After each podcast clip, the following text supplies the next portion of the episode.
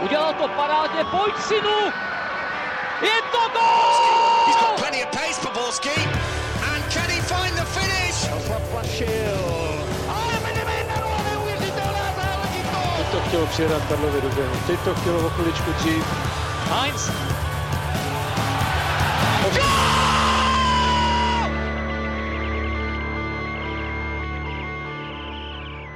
Dobrý den.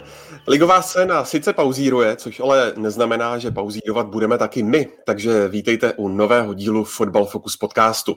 Tentokrát rozebereme výkony Ačkové reprezentace v kvalifikaci mistrovství světa, představení 21 na euro a zabrousíme taky ke slovenskému národnímu výběru.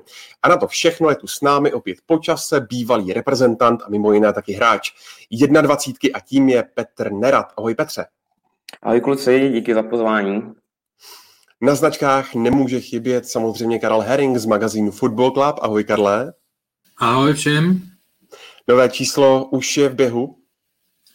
Už, už se rozesílá, už se rozesílá. Ne, nestihli jsme ještě všechno, tamhle je vlastně za mnou. Nestihli jsme ještě všechno samozřejmě, ale už se rozesílá. Děkuju za otázku. Paráda, tak se těšíme, mimo jiné na rozhovory s reprezentanty Vladimírem Soufalem a Tomášem Součkem. No a... Ne, ne, ne, Tomáš Souček eh, není rozhovor, jenom Vladimír Tomáš Souček není rozhovor. O Tomáši no, Součku se tam píše. je. Ne, jenom o něm, je, tam. je součástí jednoho článku toho otvíracího. Výborně. No a je tu s námi taky věčně ospalý Pavel Jehoda z webu Sport.cz. Ahoj Páju. Nazdar, nazdar. Samozřejmě jsem v plné formě. Dneska hydratační krém nebyl, takže nevím, jestli to bude, jestli to bude ideální, co se vrásek týče, ale Jinak četl jsem první články v Karlově Football Clubu, super, takže můžu doporučit každému, kdo si chce třeba dozvědět, jestli se Vladimír Coufal s Tomášem Součkem zlepšili ve Vezdemu nebo se zhoršili ve Vezdemu, jak to bylo výrazným tématem pár týdnů, měsíců zpátky, tak myslím, že tam dostanou přímou odpověď na tohle, o čem jsme tady i v podcastu debatovali. Po včerejšku bych to moc neotvíral. No a od mikrofonu zdraví Franko Nováček a začít nemůžeme nikde jinde než Franko u Nováček. Ano, e, začneme u Ačkové reprezentace, která má za sebou tři zápasy kvalifikace světového šampionátu v Kataru a s bilancí čtyř bodů za výhru, remízu a porážku e, v této posloupnosti. No a začneme, Petře, trošku poklidně, hodíme tě do takové, řekněme, role učitele. Eh, kdybys měl tohleto kvalifikační okno ohodnotit nějakou známkou, eh, Vladimír Darida, kapitán českého týmu, by dal trojku, tak eh, jak bys hodnotil ty? A asi se dá s tím souhlasit, protože myslím si, že zápas v Estonsku to byl jednoznačně vítězství, nebo měl, mělo, mělo přijít v této kvalifikaci, pak remíza z Belgií, o který vlastně, nebo o tom zápase se vlastně čekalo, že by Belgičané měli vyhrát, ale, ale samozřejmě po skvělém výkonu, po skvělém výkonu jsme si ještě málem zasloužili vyhrát my.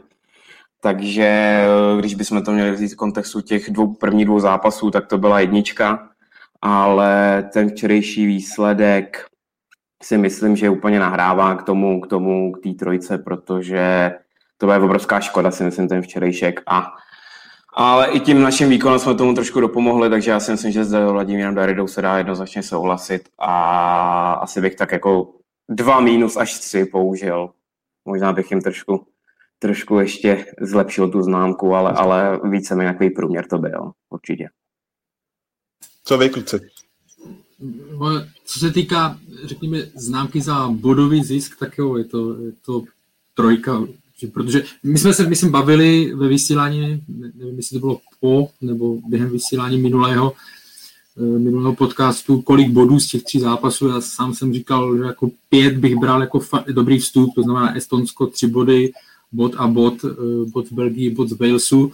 No a ten, eh, ten, bod, ten bod není. A jako za těch pět bodů by byla dvojka, řekněme, když to, když to budu furt stahovat na ty známky, a, ale pět bodů není, je to to je ztráta prostě v tom Walesu a, a jako něco jiného je pak, když se budeme bavit o nějakém eh, jako výkonech a vystoupení týmu nebo z toho, co, co z toho týmu teďka vystupuje, ale prostě co se týká výsledků, tak ta, eh, to je velká, velká komplikace, ten, ta včerejší porážka ve Walesu. No a myslíš si, Karle, že ty ody, eh, které mm, mm, padaly po tom sobotním utkání s Belgií, kde český tým vlastně ještě nastoupil bez eh, několika hráčů z Bundesligy kvůli koronavirovým opatřením, tak eh, že to vlastně bylo předčasné ve světle toho, jak vypadalo to utkání včera v Cardiffu. Ano, důležité je, jaký, jaké ódy uh, budeme brát, jo? nebo jestli uh, řekneme, že někdo, že jsme zaslechli názor, že jsme uh, strašně silní, nebo že jsme mezi desítkou nejlepších, nebo že jsme uh, na úrovni nejlepší tým, nebo že to je momentálně nejlepší tým od Erika Karla Bittnera. Uh, já, já, když budu mluvit za sebe, a já jsem to i psal, na mě ten tým uh, dělá uh, velmi dobrý dojem, velmi dobrý dojem s jakým způsobem roste, jakým způsobem uh, prostě vystupuje. Uh, je to tým, kde jsou hráči, kteří jsou teprve před vrcholem, jsou na vzestupu a na tom se nemění nic uh, ani po včerejšku, byť je to, byť je to komplikace. No, takže já jsem je chválil, ch, pořád je vidím, pořád jsem optimista směrem k euro, k euro, šampionátu. Na druhou stranu vlastně nechci říct, že to může, může to být prospěšné i v tom, že já jsem se obával, a vlastně jsem to mluvil v angličanovi, že já jsem se obával, eh, někdy víte, jak to je, že když by se zvládli tenhle zápas, tak by se jelo na euro, prostě jo, semifinále možná, nebo čtvrtfinále, uvidíme. A eh, tady ta role nám nikdy nesluší. Jo. Teď, teď dostal národní tým, řekněme, chci říct ťavku, ale prostě je tam, eh, je tam komplikace. Varovný, je to varovný, varovný signál bude hodně zajímavý ten faktor toho, že vlastně, a k tomu se dostaneme, že se nám nedaří úplně na, na ostrovech, a na turnaji nás čekají dva zápasy proti ostrovním týmům na jeho půdě, takže to vůbec nebude jednoduchá situace, ale možná o to, o to víc, o to pečlivěji se budou na tady ty zápasy a hlavně na ten první realizační tým a hráči připravovat. Jako ono samozřejmě není na místě nějaký úplně přehnaný optimismus, jak naznačil Karel. Zároveň eh, pro mě ten zápas Belgii byl skutečně tak silným zážitkem, respektive tak silným impulzem k jistému optimismu eh, vzhledem k faktu, eh, nebo respektive dle mého úplně není na místě ten tým nějakým způsobem že zatracovat po tom výkonu s Walesem, protože je tam dost zásadní prvek a to je to vyloučení Patrika Šika které si myslím, že se stalo naprosto klíčovým bodem toho utkání a jak Petr tady už naznačil na začátku, ano, byly tam nějaké prvky výkonu, které třeba nebyly tak dobré, respektive no, nebyly tak dobré, jak v zápase proti Belgii, když to bylo týmové pojetí, nebo to byly individuální výkony některých hráčů, ale já si pořád myslím, že nebýt čer- naprosto zbytečné červené karty Patrika Šika, navíc v 47. minutě, kdy já bych nebral, ale tak jako člověk si řekne, OK, v 60. minutě je okopávaný, jsou tam nějaký souboje, jsou tam emoce, ale myslím si, že když vylezeš z kabiny v 47. minutě, tak ještě to nejsi tak jako rozhozený, abys tam borcovi dal lokítek a skoro ho v úvozovkách, kdyby ho líp trefil, tak ho vypereš. Jo. A pro mě tohle byl naprosto klíčový a myslím si, že kdyby tenhle moment nenastal, tak česká reprezentace ten zápas vyhraje a teď se bavíme o tom, že národní tým má sedm bodů, ale můžeme a je tady pořád velice reálná šance, že může usilovat o přímý postup na mistrovství eh, světa díky prvnímu místu.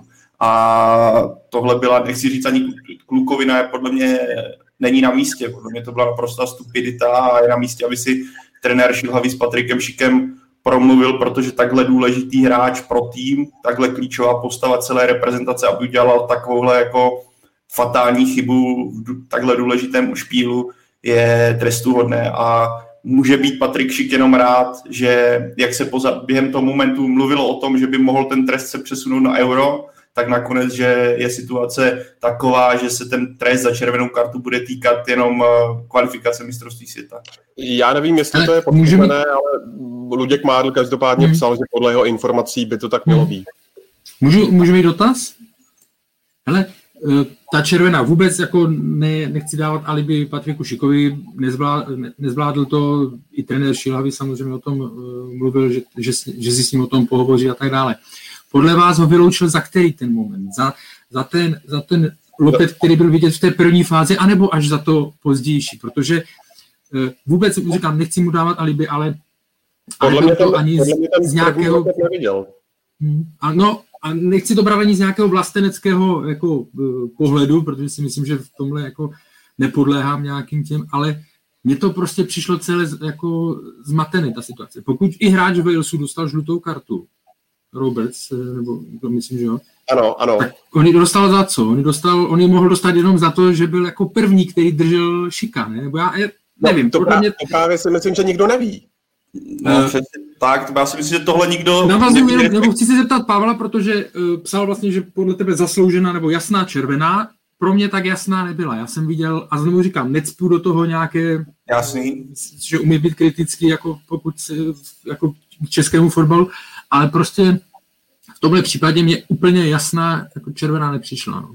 Hele, mě, pro mě jako tady tyhle věci, respektive když se ohání loktama, když tě někdo hmm. drží, hmm. uh, jsou jako jasná červená, i když ho netrefil naplno, protože uh, to není, je to, nevím, jak to přesně je v pravidlech daný, to, to, to, to ten, ta terminologie, ale i kdyby ho netrefil, tak pro mě tohle je naprostá prasárna a víš co, tohle do fotbalu vůbec nepatří nějaký ohání pěstma, když někdo drží. Já. Jako kdyby, když to vezmu z pozice, když vezmeš ty nejlepší fotbalisty světa, kdyby se Messi, Ronaldo měli po každé ohání tak kopat, když je někdo drží, okopává, tak jako nevidíme od nich góly, ale vidíme od nich asi 100 červených karet v sezóně, jo.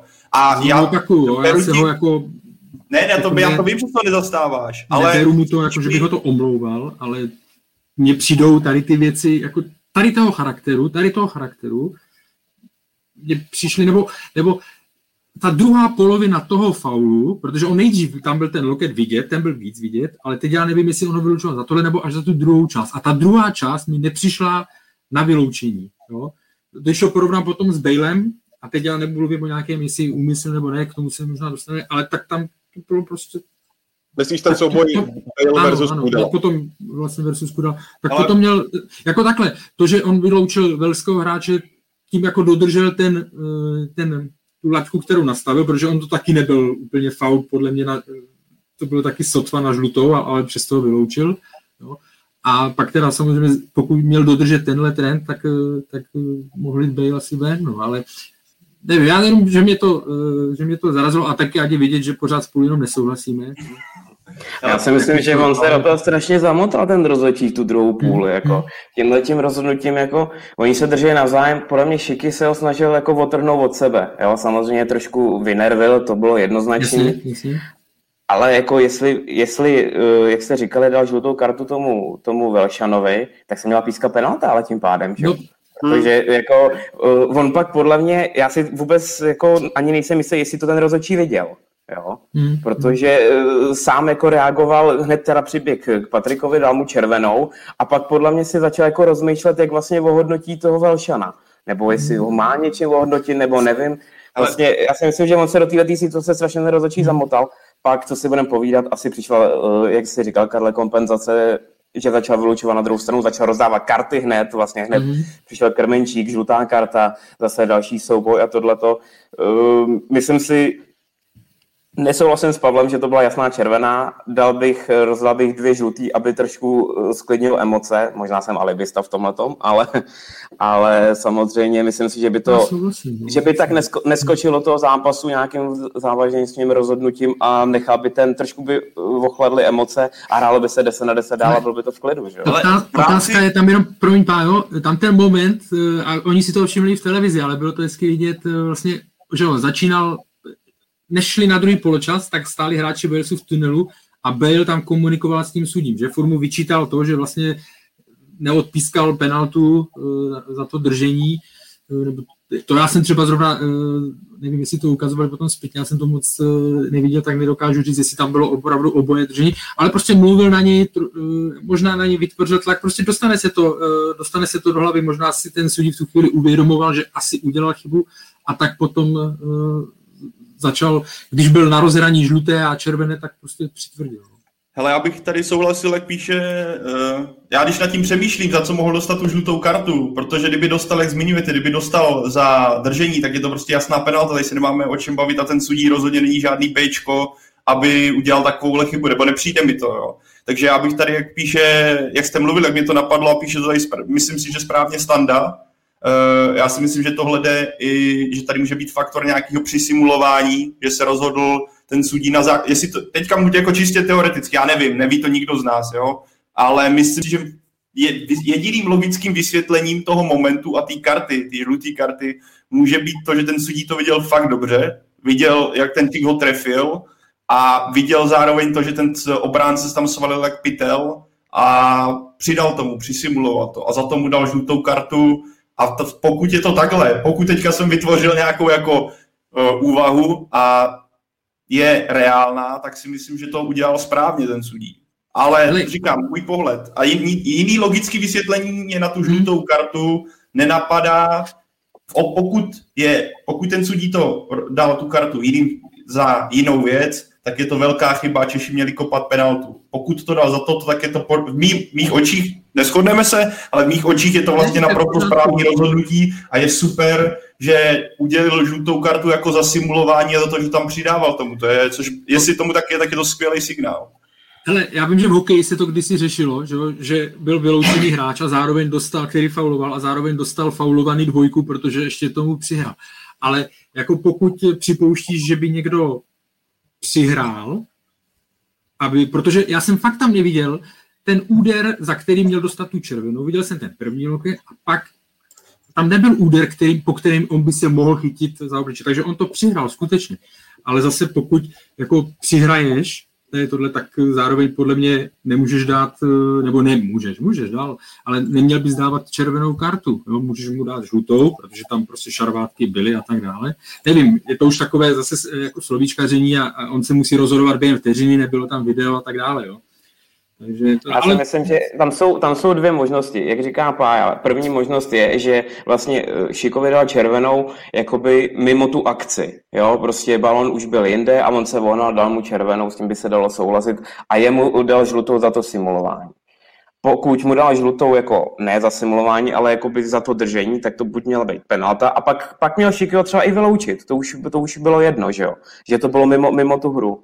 Takže prostě buď, buď se uh, ponořil do toho uh, žlutá za simulování Velšanovi a Patrikovi za vohnání, anebo prostě se do toho zamotal, ale už nechtěl z toho dávat zpětně penaltu, jestli Bůh ví, jestli to držení držel. Jo, ale to přesně, to tady slovíčkaříme a je to prostě hypoteticky, jako Bůh ví, jako nevíme to, jak on to ohodnotil, jako čím. Je teda no, fakt jedna věc, jenom poslední dodatek. Uh, ten sudí i tím, že tam nebylo video, tak od začátku, před každou standardkou, že jo, vždycky s, těmi, s, nima mluvil, s nimi mluvil s těmi hráči, upozorňoval, volal si je, že jo, a, a, že se na to bude dívat a tak dále, a aby, aby jako jim dal dopředu najevo, že ať si nemyslí, že když tam není video, že můžou prostě se vrátit ke starým eh, pořádku. No. Takže je fakt, že v tomhle on byl uh, precizní nebo pozorný a, da, a varoval ty hráče dopředu, to je pravda. Ale znovu říkám, ať to nezapadne, jenom pro mě, jako já tím nechci dávat alibi eh, jako Patriku Šikovi, prostě tu situaci nezvládl, eh, pochybil, eh, poškodil tým, no, to se nedá, to se nedá nic dělat. Pájo, nic. Já bych se už asi, ne, že jsem se teďka mezi dobí, jak kluci mluvili, jak jsem se na ten foul ještě podíval, jak Karel zmiňoval, jestli měl dostat za první nebo za druhou, tak ten první loket nebo ten první kontakt tou rukou byl maximálně za žlutou, šlo ten druhý vlastně a tam za mě, za mě prostě to pořád červená karta a tím bych to uzavřel.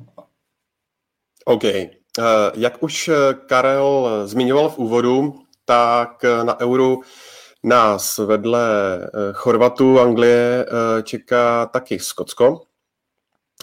Budeme s ním hrát hned ten úvodní zápas eh, v Glasgow a je možné, že na ostrovech už v tu dobu v červnu budou na stadionech přítomni fanoušci v míře větší, než je v současné koronavirové době uh, obvyklé. Konec konců UEFA už plánuje i uh, zrušit, uh, zrušit těch 30% uh, lidí v hladišti. Ale mě zajímá, Petře, zda to může být z tohoto pohledu pro českou reprezentaci vlastně problém. Když se podíváme na to, jakým bojovým stylem se prezentuje jak Skotsko, tak i právě včera Wales. A v kombinaci s přítomností fanoušků na stadionu. Uh, je to velký problém? Jo, zajímavá otázka. Ale nejdřív bych chtěl říct, že doufám, že to UEFA zruší, protože mám lísky na euro, tak doufám, že se tam podíváme. Ale hele, já si asi nemyslím, že by to měl být nějaký problém, že by nám jako na ostrovní fotbal se nám nedařilo. Já jako, ano, je to, specifi- je to, je to prostě specifický prostředí, ten fotbal je tam prostě jako jinak dělaný, nebo prostě má, má jinou tu tvář. Jo, samozřejmě nedařilo se nám se Skotskem, nedařilo se nám včera s Walesem, ale prostě zase vidíme, že Slávě se s tím poradila. Jo, jako, sice jsou tam zahraniční hráči ve Slávě, ale jako to podle mě není žádný prostě zásadní problém. Myslím si, že to je schoda náhod víceméně, jo, ano, nedaří se nám tak zase s Anglií, co se budeme povídat, tu se nám nedaří dlouhodobě, i když jsme ji teď porazili, tak prostě je to velký klub nebo velký tým, takže nemyslím si, že by to měl nějaký zásadní problém. Spíš si myslím, že uh, tím, jak uh, se nám teď ta reprezentace uh, zlepšuje neustále, tak jsme už taky v tom světě vnímaný jinak a už se na nás budou připravovat třeba jiným způsobem. Hmm. Vidíme, jaký tam máme hráče, máme tam technický hráče, máme tam Patrika Šika v útoku, máme tam Kubu Jankta, jo, Lukáš Provoz, to jsou technický hráči, kterým samozřejmě důraz nebude vonět, že jo, logický řešení, jo.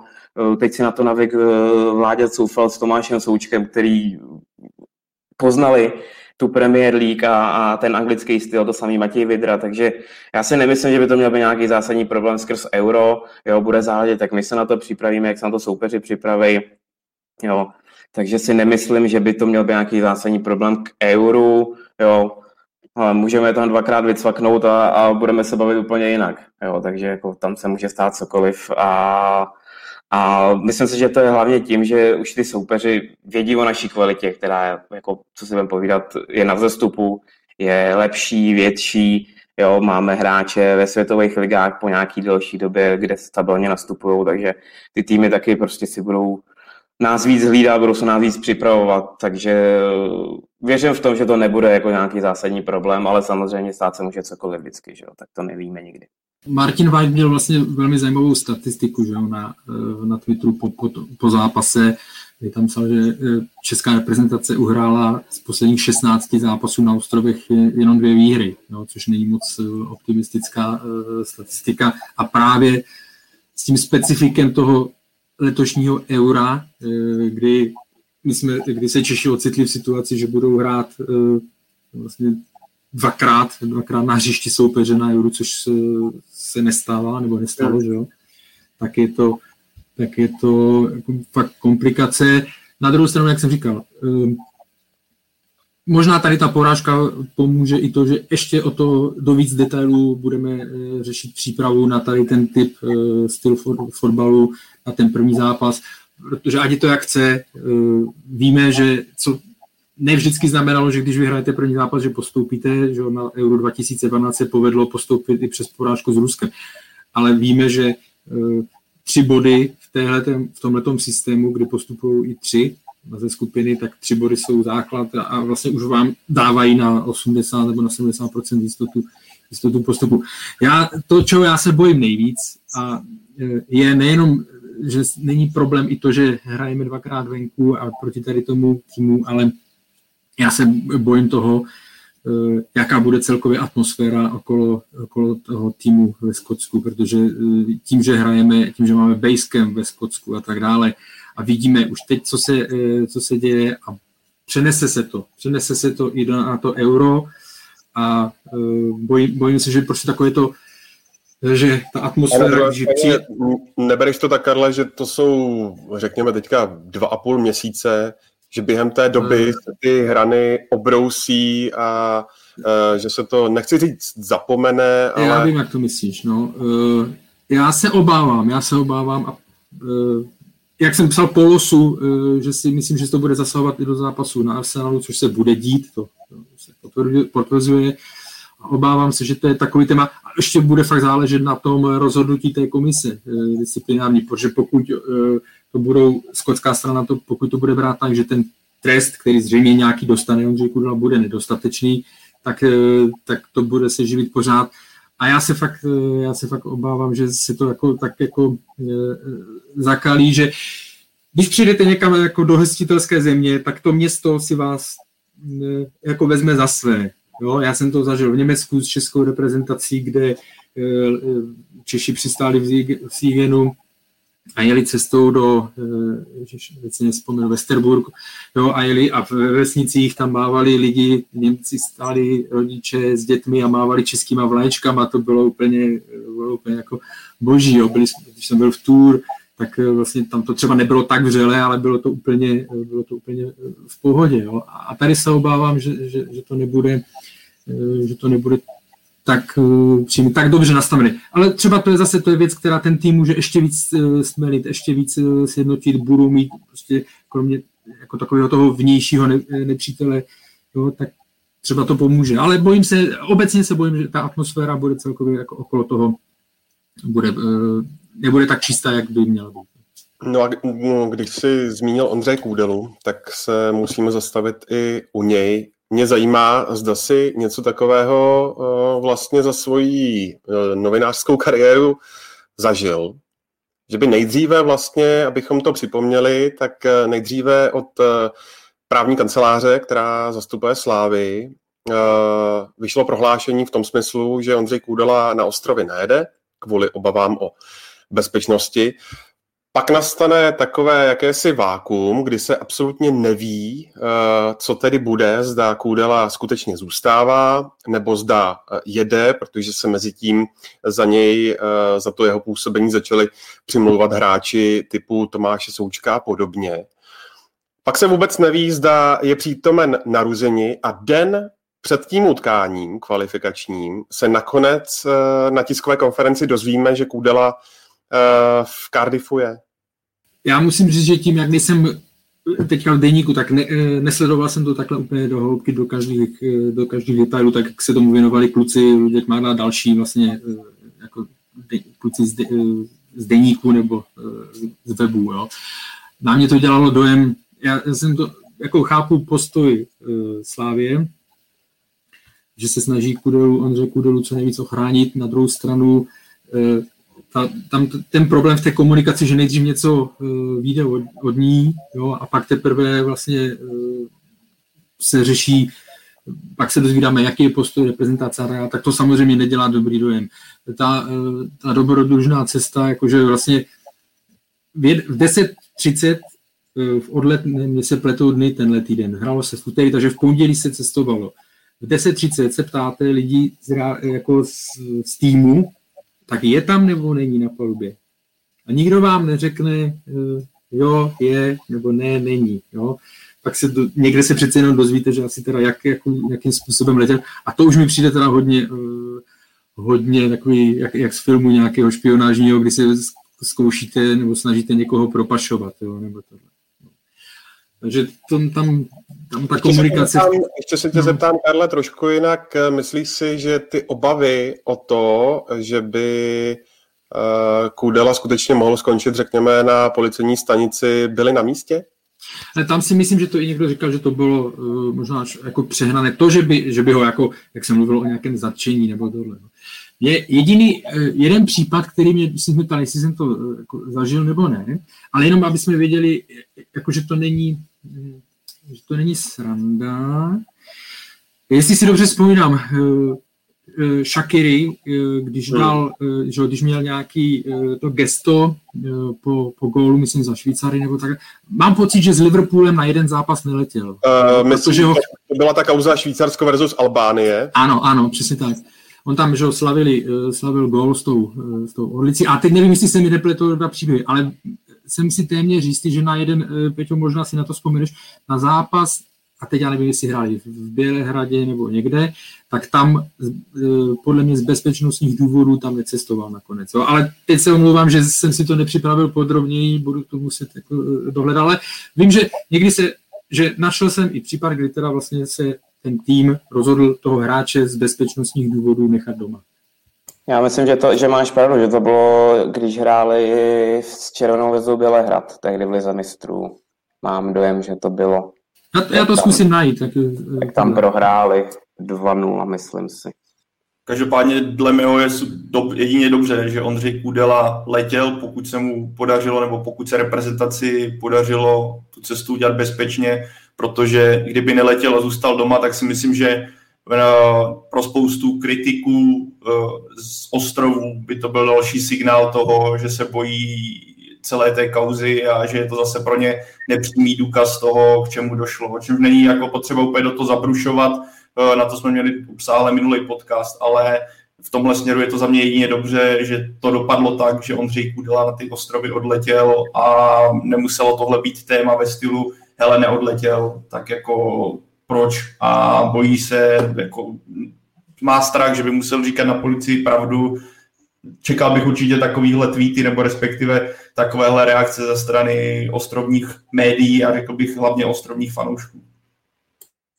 Jenom v rychlosti, našel jsem to eh, listopad 2018 a bylo to v reakci, a bylo to skutečně do Bělehradu a bylo to v reakci na, eh, na tu oslavu, ano, přesně tak, jo, eh, během eura, teda mistrovství světa, tak 2018, že byl. A je to, je to pravda. Ale jo, a jinak chci říct, jenom ať to, ať to vlastně zkrátím, že to gesto toho týmu je pro mě strašně důležitý. Jo. My jsme viděli už tým, jak reagoval společně Eh, na zářijové zrušení eh, odvolání týmu, že jo, a eh, vlastně, kdy si Slávy a Sparta stahovali tohle, už tehdy Alex Král, Jakub Jan, to se veřejně na Instagramu vyjádřili, že, že se jim to nelíbí, že jim to vadí a tak dále. A líbí se jim, že se i znovu, byť je to velmi citlivá kauza jo, pro všechny, takže se k tomu znovu postavili tady tímto způsobem, jako bez nějakých okázalých Eh, gest, ale že prostě řekli, my ho tam, on je součást týmu, tak jak to řekl Vladimír Coufal velmi dobře eh, pro Sky Sports. On je, nemůžeme to víc komentovat, ale prostě my ho tady chceme, protože součást našeho týmu a to, to je velmi dobrý signál. No, tak já myslím, že to ukazuje pro mě, Ondro, jenom ještě v rychlosti, Hodě. tu soudržnost toho týmu, kam se ten tým vlastně posunul od uh, předešlého trenéra Karla Jarolíma. Jo, vlastně, že ten tým jednoznačně stojí jeden za druhýho, stojí za Ondrou Kůdolou. Vlastně tím, že tam letěl, tak se myslím, jako se ukázalo i to, že jako ten tým stojí za tím jeho vyjádřením, jako co si o té kauze myslí, nebo prostě, že uh, je to všechno těma médiema hrozně jako medializovaný až moc, jo, že prostě v nějaký ochraně jeho jako co si budeme povídat, ten tým je pod obrovskou ochranou, když někam letí na nějakou kvalifikaci nebo prostě nepřijde kor v dnešní pandemické době, že nepřijde do kontaktu jako s veřejností někde, jo, prostě eh, přiletíte na místo, skupina vás eh, převezme, eh, nebo prostě autobus vás převeze do hotelu, tam jste trénink, hotel, stadion, vodle domu, konec, jako prostě maximálně pár novinářů, kor teď přes počítač se tě na něco zeptá, ale to je všechno. Jako tam, tam si myslím, že, že kdyby neletěl, tak by to byla hlavně strašná škoda skrz zápas, jako ne nějakou bezpečnost, protože já myslím, že o bezpečnost uh, víceméně tam bylo jako maximálně, maximálně postaráno, takže takový jako detail jenom k tomu. Tak eh, s tím souvisí ještě otázka od eh, Kvelhara z Twitteru, který se ptal na ten nevybíravý útok Gerata Bejla, eh, který se v podstatě otočil, pak vyskočil a pak dal loket Ondřej Kůdalovi. Tak zda si myslíte, že to třeba byla odveta za to utkání Slávě s Rangers a jestli Kůdelu, pokud tedy pojede na euro, ale mm, asi není důvod si myslet, že nepojede, tak eh, zda ho takové tvrdé zacházení může čekat i tam?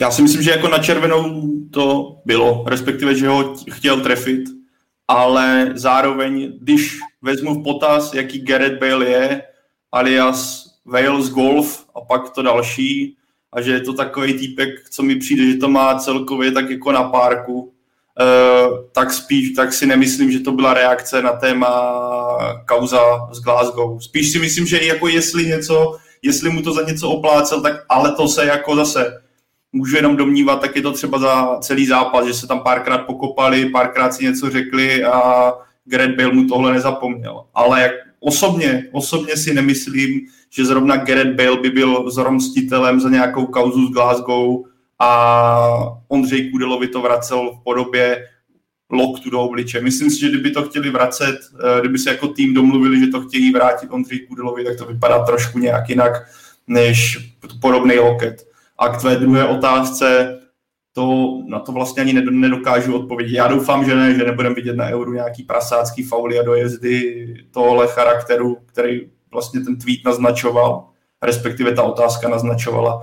Ale skutečně je to těžké teďka předvídat i s ohledem na to, že to vyšetřování ještě není ukončený a pokud by to dopadlo tak, že Ondřej Kudela by byl skutečně úplně očištěný, tak pro některé hráče by to rozhodně mohla být křivda.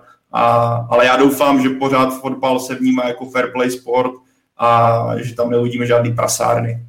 Jako já jsem ten dotaz eh, od, od Ondřeje eh, Kremla zaregistroval, četl jsem si i vlastně eh, ty odpovědi, byť tam samozřejmě někdy tam je ta ironie a tak dále od, od některých. Jak, já jsem nad tím přemýšlel, chápu ty, co psali, že vlastně Bale takové věci neřeší. A vlastně zmiňoval to i trošičku Pavel. Jestli tam hrál nějaký, nebo dokážu si představit, že tam hrál roli faktor, že v přípravě, samozřejmě oni když se o tom baví, tak oni si můžou si jasně řeknout v kabině, hele, ten může být psychicky na tom, mentálně na tom nemusí být úplně nejlíp v pohodě, může se nechat vyprovokovat, zkuste do něj, zkuste do něj zajet, zkuste tohle, jo.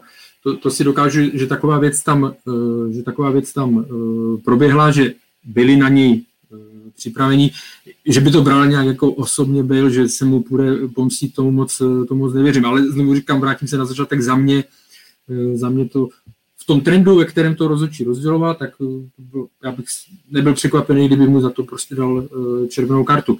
Ale jinak uh, vlastně Ondřej mluví o tom, jestli by se měl brát Kudela na euro, když bude strhávat tady tu pozornost. Ten samozřejmě, nebo jsem přesvědčený, že ho vezmou jo, vždycky, že tam nebudou jako v tom hrát roli, ale vrátím se k tomu, co jsem říkal, že bude to doprovázený ta, bude to doprovázený tam tím uh, stínem, nebo jak to nazvat, teď mě nic lepšího nenapadlo, bude se to tam řešit.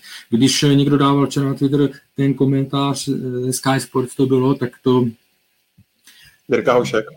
Ne, no, eh, někdo to ještě tam retweetoval, Jirka jo, na to reagoval, jo, a já, já jsem jako velkým fanouškem Sky Sports, velkým fanouškem eh, prostě anglický stanic, ale tohle přece to, to, to, nemůže říct ten člověk, no, to je opravdu to je jako skandální. Karle, prosím tě, pro ty, kdo to nečetl. Uh, ano, uh, tam bylo, že uh, vlastně potom uh, střídání, že tam proběhlo střídání uh, a uh, jestli, ať to zkrátím dobře, tam on vlastně napsal, nebo ten komentátor řekl, že uh, ve fotbalové uh, komunitě, jako po tom, co se vlastně odehrálo. Jasně. Asi je málo, málo komu líto, eh, nebo se nějak stará o to, že Ondřej eh, Kudela krvácí, eh, že, že je zraněný a že krvácí, že to asi nikomu moc líto není. Jo. Já to ještě možná najdu zase tu přesnou citaci, což je samozřejmě na komentátora, to je, to je skandální. Jo.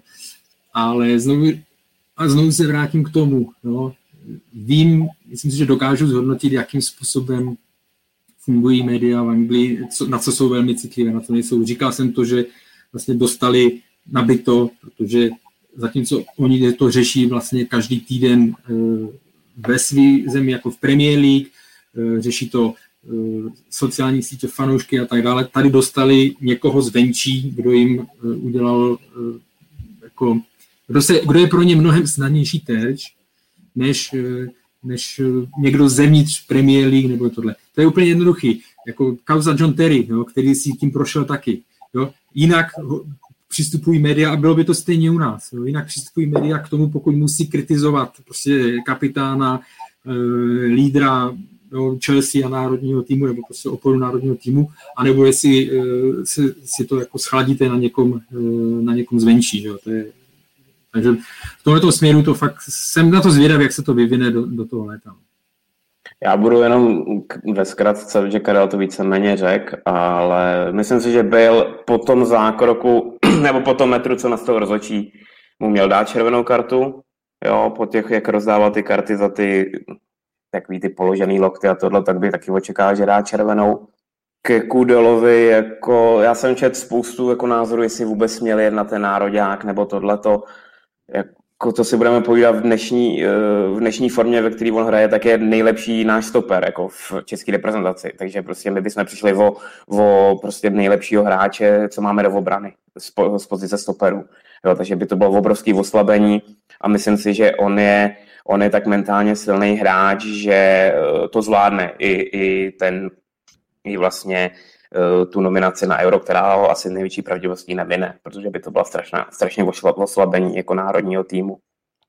A uh, ještě, že to Karel řekl, že já jsem to měl připravený taky, to, co převedla ta Sky Sports, to, to si myslím, že to jsem jako ne, nezažil žádný jiný televizi, a, nebo prostě v nějakýmkoliv médiu prostě něco takového vypustit jo, během, během přenosu. Jo, to mi přijde absolutně jako úplně mimo. A ještě jedna věc, eh, jak jsem mluvil tady o tom jenom tady tuhle tu kauzu, tak jako to vždycky, tuhle tu kauzu přehluší něco, co se stane něco nového a začne se řešit další jiná hmm. kauza. Jo, takže si myslím, že uh, dokud se do eura nestane žádný nějaký jiný problém, nebo prostě nějaká kauza, nebo prostě něco takového, tak se to bude řešit pořád. Ale jakmile vyjde najevo něco nového, což, co si budeme povídat, minimálně jednou do měsíce něco vyjde, tak si myslím, že, že ta pozornost od eh, národního týmu, od eh, Slávie, od prostě české reprezentace eh, se trošku posune prostě skrz jiný ten problém. Ale samozřejmě bude se záležet, jak dopadne vyšetř, vyšetřování hmm. UEFA a veškerý jako tady té kauzy. No. Ne, souhlasím, ono jako v květnu, v červnu, no to po, po zápase s Arsenalem a po vynesení trestu to nějakým způsobem utichne. Fotbal je průšvihový na to dost, aby se tam zase objevily jiné, jiné kauzy, ale já jsem přesvědčený a rád se spletu, že až se to květnu o tom neuslyšíme třeba na začátku že ale až přijedeme na Euro, až přijedeme do Skotska, tak uh, bude první zápas, tak si myslím, že si to bude a minimálně ta atmosféra, pokud už tam budou moc být diváci, no, jakože budou, nevíme v jakém poměru nebo v jakém počtu, tak eh, samozřejmě každý kontakt s míčem pro Ondřeje Kudelu bude obrovské, obrovské bučení, jo, bude, bude to pod tlakem, jo, takže... ale tak překážky jsou o to, aby se překonávaly.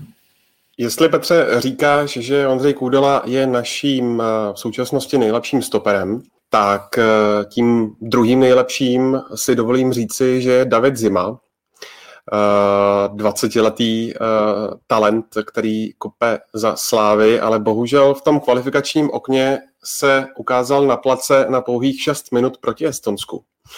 A i sám Karel Krejčí, trenér 21, říkal, že mu, že mu uh, chyběl uh, ve Slovinsku, ale k tomu se ještě dostaneme. Každopádně mě zajímá, uh, zda ten krok, Pavle, Jaroslava Šelhavého chápeš, že uh, upřednostnil Ondřeje Čelůstku před uh, Davidem Zimou.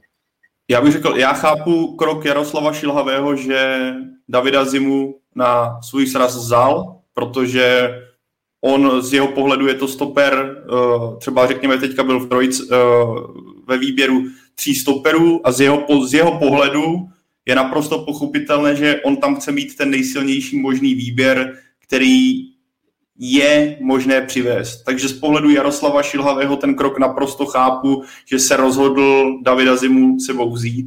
Co ale nechápu, tak je a můžu jako, já mám, já, já bych třeba osobně, já už jsem to psal o Estonsku, tak bych čekal, že naskočí Ondřej Kůdela vedle Davida Zimy hnedka od začátku, z pohledu toho, že spolu hrávají pravidelně ve Slávi, hráli spolu pravidelně zápasy proti Lestru, kde obstáli tu, proti Vardimu a dalším hráčům a jsou daleko sehranější než duo Kůdela Čelůstka, který navíc ve Spartě nebo od, po návratu po tom zranění nebyl ve 100% formě.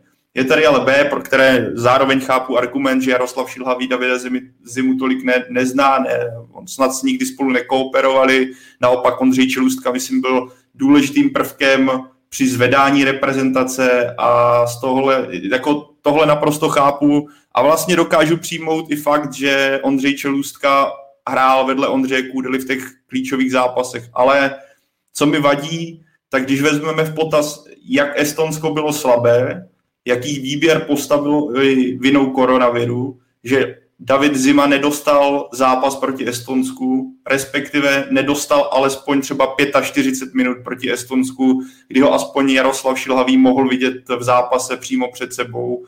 Když víme, jak ten zápas vypadal a když víme, eh, že v následujících utkáních on nedostal ani minutu. Pokud teda ho vytrhl z 21, neposlal ho z 21, tak si myslím, že mu aspoň nějaký čas mohl dát, protože už další úplně nebude. A v tomhle si myslím, že jako je z mého pohledu negativu. To ale, že ho jako vzal Jaroslav Šilavý, a neposlal s 21 zároveň, ale jak jsem říkal na začátku. Pochopitelný krok z pohledu trenéra za mě. Jako, za mě, když to úmyslně jako přeženu, tak pro mě, za mě to nebylo téma, jako nominace, jestli Ačko nebo 21, protože když uh, hrajete kvalifikaci, to nebyly přípravné zápasy, když hrajete kvalifikaci o mistrovství světa a ještě navíc před sebou máte euro, tak je jasný, že tam chcete mít to nejlepší. No. Euro 21 je super, ale tam je spíš důležitější se tam dostat. Eh, a pak, když už mám hráče, který, prostě když mi to tam koliduje, tak eh, ho radši dám do Ačka, než, než do 21. Na, byť je to šampionát. Ale pořád to má nějaký, pořád je mnohem důležitější pro fotbal, aby pro, jako pro český fotbal aby, má větší prioritu samozřejmě Ačko, to je, jako o tom nedá, nedá se nějak spekulovat přece. Jo. Vezměme si situaci, eh, nominace proběhla, ještě jsem se díval, 16. Slávia hrála o dva dny později. Jo. To znamená, nemůžeme říct, že eh, zimová nominace byla i eh, řekněme, reakcí na to, Eh, na situaci okolo Ondřeje Kudely, protože v tu chvíli ta situace ještě nenastala. Ale, ale vezměme si tu situaci, kdyby, kdyby opravdu ho nechal 21. Zraněný byl Tomáš Kalas, eh, Jakub Brabec, který byl členem vlastně na, eh, jako reprezentace pravidelně, tak, je, tak mimo jiné je z formy. Takže co by se stalo? Takže by národní tým letěl byl by tam Ondřej Čelůstka, byl by tam Ondřej Kudela a pak vlastně eh, je tam nevyzkoušený Patricio Stronaty, tak vezměme si situaci, že by opravdu třeba Ondřej Kudela neodletěl jo, do, do, do Walesu. Tak pak by se řešil naopak, proč si teda toho Davida Zimu nevzal. Jo? Jo, navíc stejně v 21. nepomohl uvozovkách, tak dále, to už, to už jako jenom tak zlehčuju. Jo? Ale takže já to z pozice trenéra naprosto chápu, že si ho vzal sebou.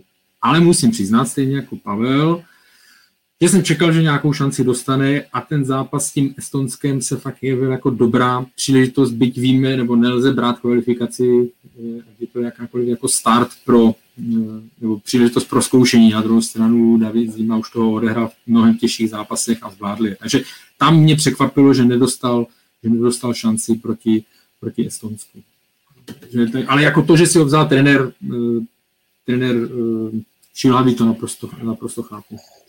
Mm, souhlasím jako s váma ze všema. Myslím si, nebo trošku, když jsem se nad tím zamýšlel, že uh, přesně neměl alternativy, když si vezmeme, že pro uh, trenéra Šilavý byl Čeluska, Kudela, první dva stopeři, který odehrajou veškerou, veškerý tyhle ty tři zápasy. V když se nevědělo, jestli Kudela odletí do Walesu, tak si myslím, že nominace Davida Zemi nebo prostě nějaká ta komunikace mezi nima byla i to, že přesně neměl jako alternativu někoho odzkoušený. Nebyl Tomáš Kalas.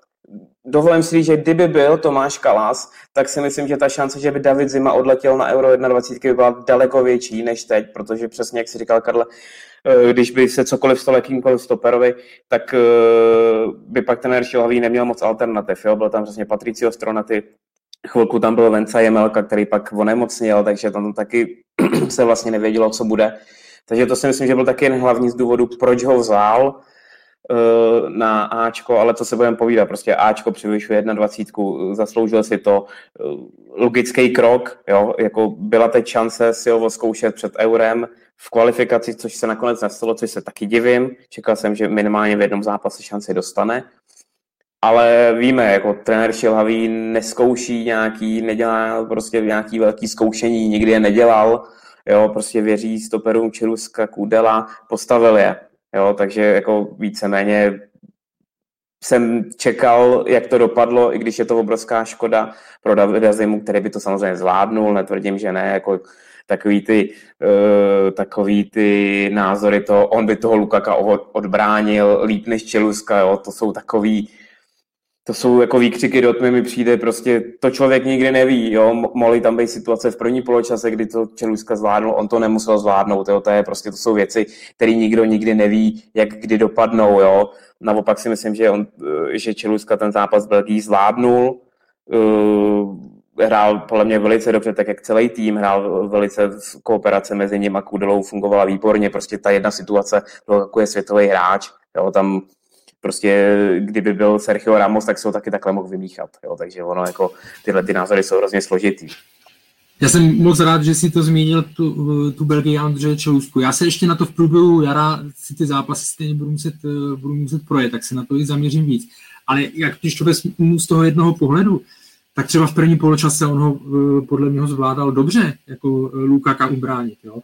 A tak, jak to říkáš, jako ano, tím, že on ho tam povodil tam zpátky, to zdvojnásobí to, řekněme, to nezvládnutí toho defensivního úkolu, ale bavíme se o Romelu Lukakovi, o jednom z nejlepších prostě forwardů na světě a, a on je jeden z nejlepších, protože umí i velmi dobré obránce eh, vyškolit nebo jako překonat. Jo. Takže jako rozhodně jsem to neviděl tak, eh, že by Ondřej Čeluska nějak vyloženě, vyloženě vyhořel, ale podíval se na to, podíval se na to znovu. Minimálně v prvním poločase to zvládl vel, eh, velmi dobře a chápal jsem tím, že viděli jsme, jakou mal postavu, prostě Lukaku, co to je za, za více no, vymakanýho. Takže jsem chápal, že proti němu chtěl postavit uh, někoho, kdo bude podobného ražení nebo kdo prostě bude fyzicky na to, na to připravený. Takže tam, je to, tam jsem to pochopil, tam jsem to chápal a rozhodně jsem myslím, že by nějak uh, výrazně byť byl podepsaný pod tím gólem, že by se vyhořel. Pájo, eh, jenom eh, v krátkosti, když jsme u té minutáže, tak 27 minut dostal Tomáš Peghart, který eh, válí za Legii Varšavu. V téhle sezóně dostal 19 gólů. Tak nebylo to málo podle tebe? Ne, já si nemyslím. Má trenér Šilhavý má oskoušené tři útočníky, kteří jsou, hrají v lepších soutěžích, hrají pravidelně, mají rovněž formu a v rámci toho si myslím, že je to rovněž naprosto pochopitelný a ač Tomáš Pekhart je v Legii ve výborné fazóně, tak pořád je to polská liga, čím samozřejmě na nechci úplně sníž, snižovat, ale naprosto chápu trenéra Šilhavého, že se rozhodl tak, jak rozhodl. Viděli jsme, že Michal Krmenčík rozhodně nezaostával, naopak bych řekl, že hodně pookřál a celkově se mě jeho výkony v obou těch zápasech líbily, ať už po stránce pohybové no, a i celkově, co se týče sebevědomí, je vidět, že přestup do Řecka, respektive hostování v Řecku mu hodně pomohlo. Kdybyste měli říci nějakou uh, slabinu, uh, post uh, v českém týmu, uh, byl by to nějaký? Nemyslím si, že to je slabina, ale uh, znova budeme se bavit o stoperech. Jako je to, ne, nechci říct, že to je slabina, ale je to místo, kde vlastně si, a je to vidět i u trenéra Šilaví, kde si nejsme úplně jistý, uh, jakou stoperskou dvojici se budeme prezentovat na Euro. Samozřejmě bude záležet nějaký zdravotní stav, aktuální forma, ale je to vlastně furt post, který je nejvíc uh, vyměňovaný v celé vlastně té éře trenéra Šilhavýho. Jinak si myslím, že ta sestava ta sestava uh, je víceméně konsolidovaná a ty jména, který se asi pak objeví v nominaci, budeme z 95% očekávat. Mě naopak musím říct, že ta sestava, kterou my máme, mě strašně baví. Mě strašně baví a musím říct, že takhle kvalitní repre jsme dlouho neměli a myslím si, a je i super to, že ty kluci pravidelně hrajou a plus uh, plus jsou ve věku v nějaký té střední generace, že tenhle ten národák ještě může nějaký cyklus mistrovství světa, další mistrovství Evropy prostě pookřát a zlepšovat se, plus můžou dorůst další noví hráči. Takže si, jako abych odpověděl na tvou otázku, myslím si, že nechci říct nejslabší nebo největší slabinu, ale myslím si, že jediný post, kde budeme hledat, nebo budou hledat trenéři jako uh, tu nejlepší možnou variantu jsou stopeři, ale jinak si myslím, že ten tým má na každém eh, postu prostě dva až tři hráče, který můžou v klidu zahrát.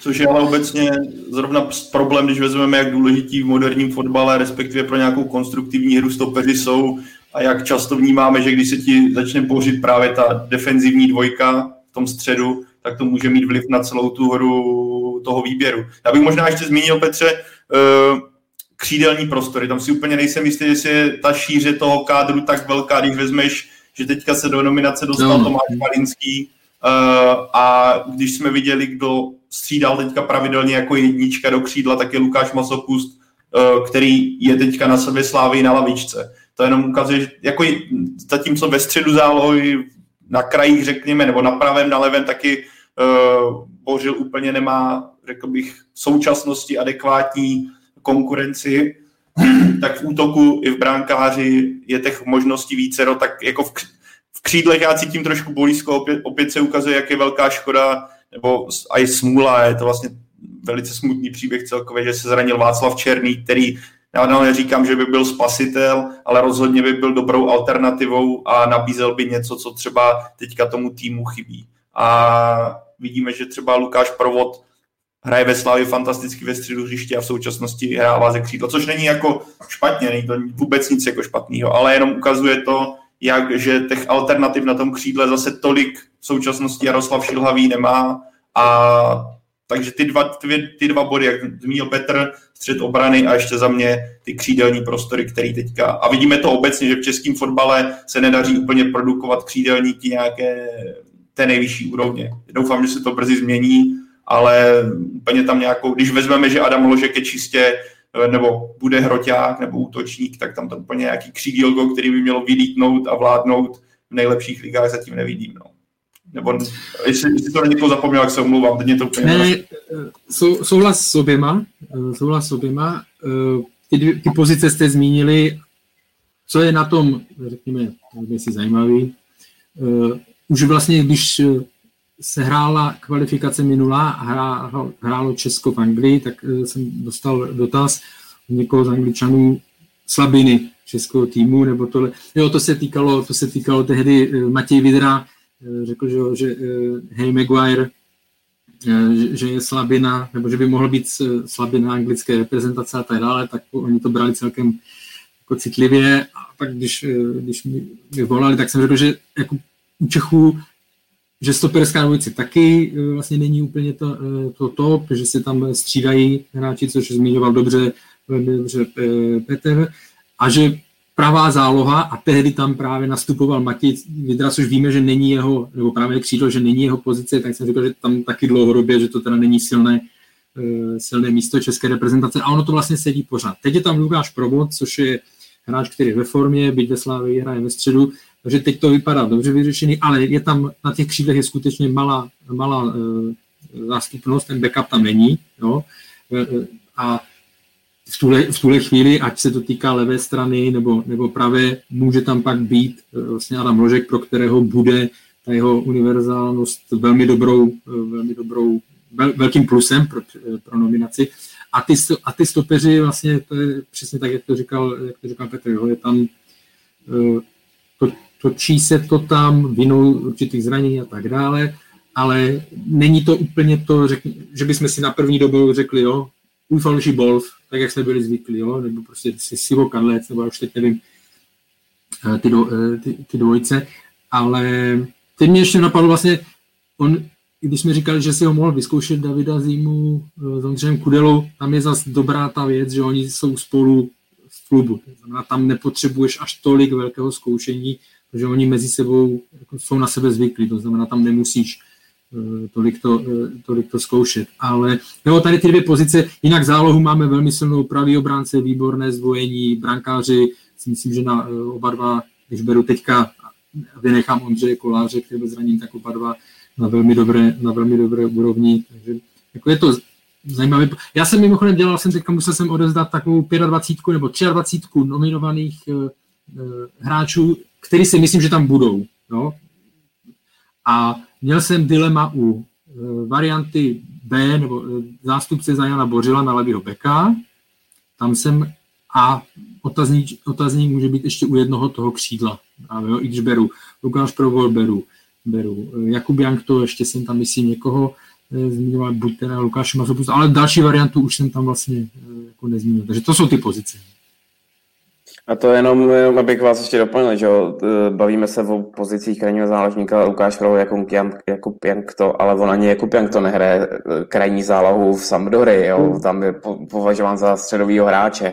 Ale zase jako ta variabilita těch hráčů okolo, já myslím, že Tonda Banák může hrát taky na křídle, jo? myslím, těch středových hráčů, co hrajou střed zálohy, máme spoustu a hodně kvalitních, ale myslím si, že ta, ta zastupitelnost na těch krajích zálohy můžeme využít i tenhle ten, tenhle ten typ fotbalistů, jo, Jank to je víc tahovej, Tonda Barák by třeba nebyl víc tahovej, jo, takže uh, ano, je pravda, že což je dlouhodobý, neprodukujeme křídla nebo ty křídelní hráče, takže takový, když se podíváme do 21, tak jich tam tolik není. Takže vlastně ani jinou variantu, než tam využít hráče se středu zále mít nebudeme, nebo v případě jako Lukáše Masobusa, který třeba nemají takovou formu. S tím souhlasím. No. Eh, ještě, Pavle, zmíníme Božka Dočkala, kterému jsme se minule nestihli pověnovat, tak eh, je klidně možné podle tebe, že ho na euro neuvidíme? Já bych řekl, že klidně možné to je i z pohledu toho, že já si myslím, že on úplně není typem hráče, který by měl být žolík. A Petr tady teďka dobře zmínil jeden, jednu věc, že Lukáš Provod, Jakub Jankto, Antoník Barák, to jsou hráči, kteří dokážou být variabilní, dokáží nastupovat nejenom ve středu, kde je teďka fakt obrovský přetlak a jestli, když, když fotbalový bůh dá, tak tam bude trio Král Souček eh, Darida z největší pravděpodobnosti, jestli nedojde k nějakému výraznému propadu formy nebo skutečně zranění.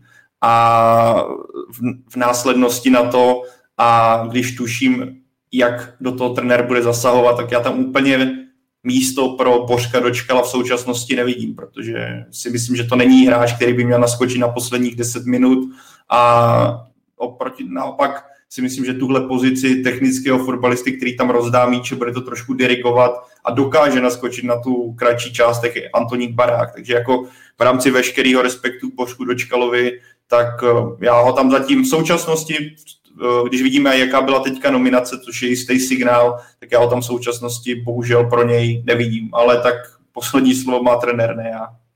Kluci, jak eh, zásadní vliv má na výkonech české reprezentace to, jak se daří Slávy. Jo, to jako máčko se tlačítko první, tak jako, jako naprosto zásadní, tak jako už to, jako viděli jsme to jako respektive v historii reprezentace tohle vnímáme naprosto pravidelně, už to byla jednoho času Sparta, pak to byla Plzeň, teď je to Slávě. Myslím, že i je to prvek, proč česká reprezentace dokáže obstát proti tak silným týmům, jako je Belgie, protože ten systém a fotbal, kterým se prezentuje Slávě na tyhle, viděli jsme to, vidíme to v evropských pohárech, že dokáže Slávě obsat proti nejsilnějším týmům, dělá jim problémy a je to znát, že reprezentace z tohoto těží. Navíc máme tam slávisty, eh, ke kterým je potřeba přidat ale i hráče, kteří prošli pod Jindřikem Trpišovským, jsou teďka ve West Hamu nebo v dalších klubech. Takže jako to jádro, eh, který má pod pod kůží ten eh, styl fotbalu, kterým se prezentují sešívaní, je dost velký a je naprosto legitimní a myslím, že tady není ani o čem moc rozporovat, že tohle jde za sláví a je naprosto na místě taky, aby reprezentace z toho těžila, kdyby to Jaroslav Šilhavý nedělal a snažil se tu tvář nějakým způsobem přetvořit, tak by byl sám proti sobě a myslím, že by to rozhodně nefungovalo. Naopak to, že dokáže na to navázat, i když se je znát, že kdyby chtěl, tak do toho může šáhnout tou slavistickou cestou ještě víc. E, tak no prostě v tomhle směru to funguje a myslím, že repre, e, není to jediná česká reprezentace, která těží z úspěchu nějakého dílčího týmu, pokud je tam těch fotbalistů víc.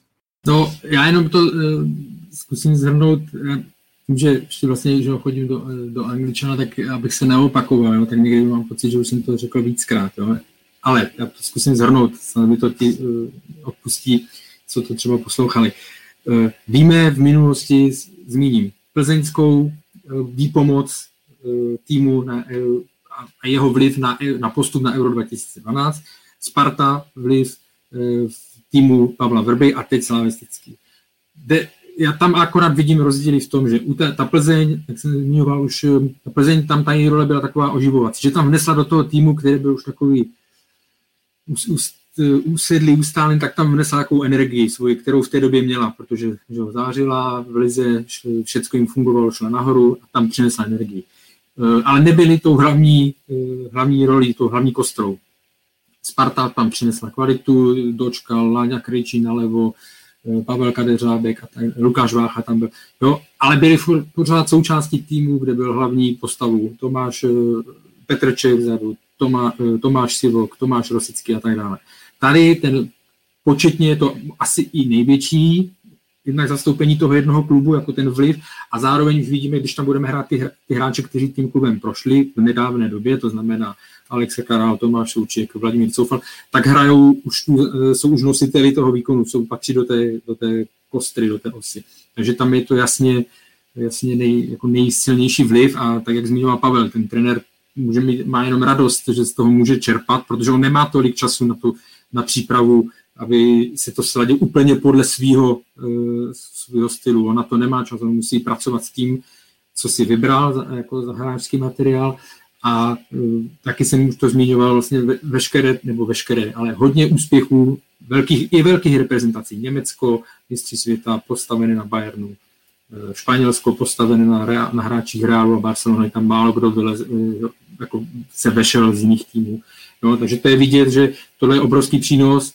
Česko to teď má díky, díky Slávii a díky práci realizačního týmu Jindřicha Trpišovského a je jenom důležité to správně, eh, správně využít.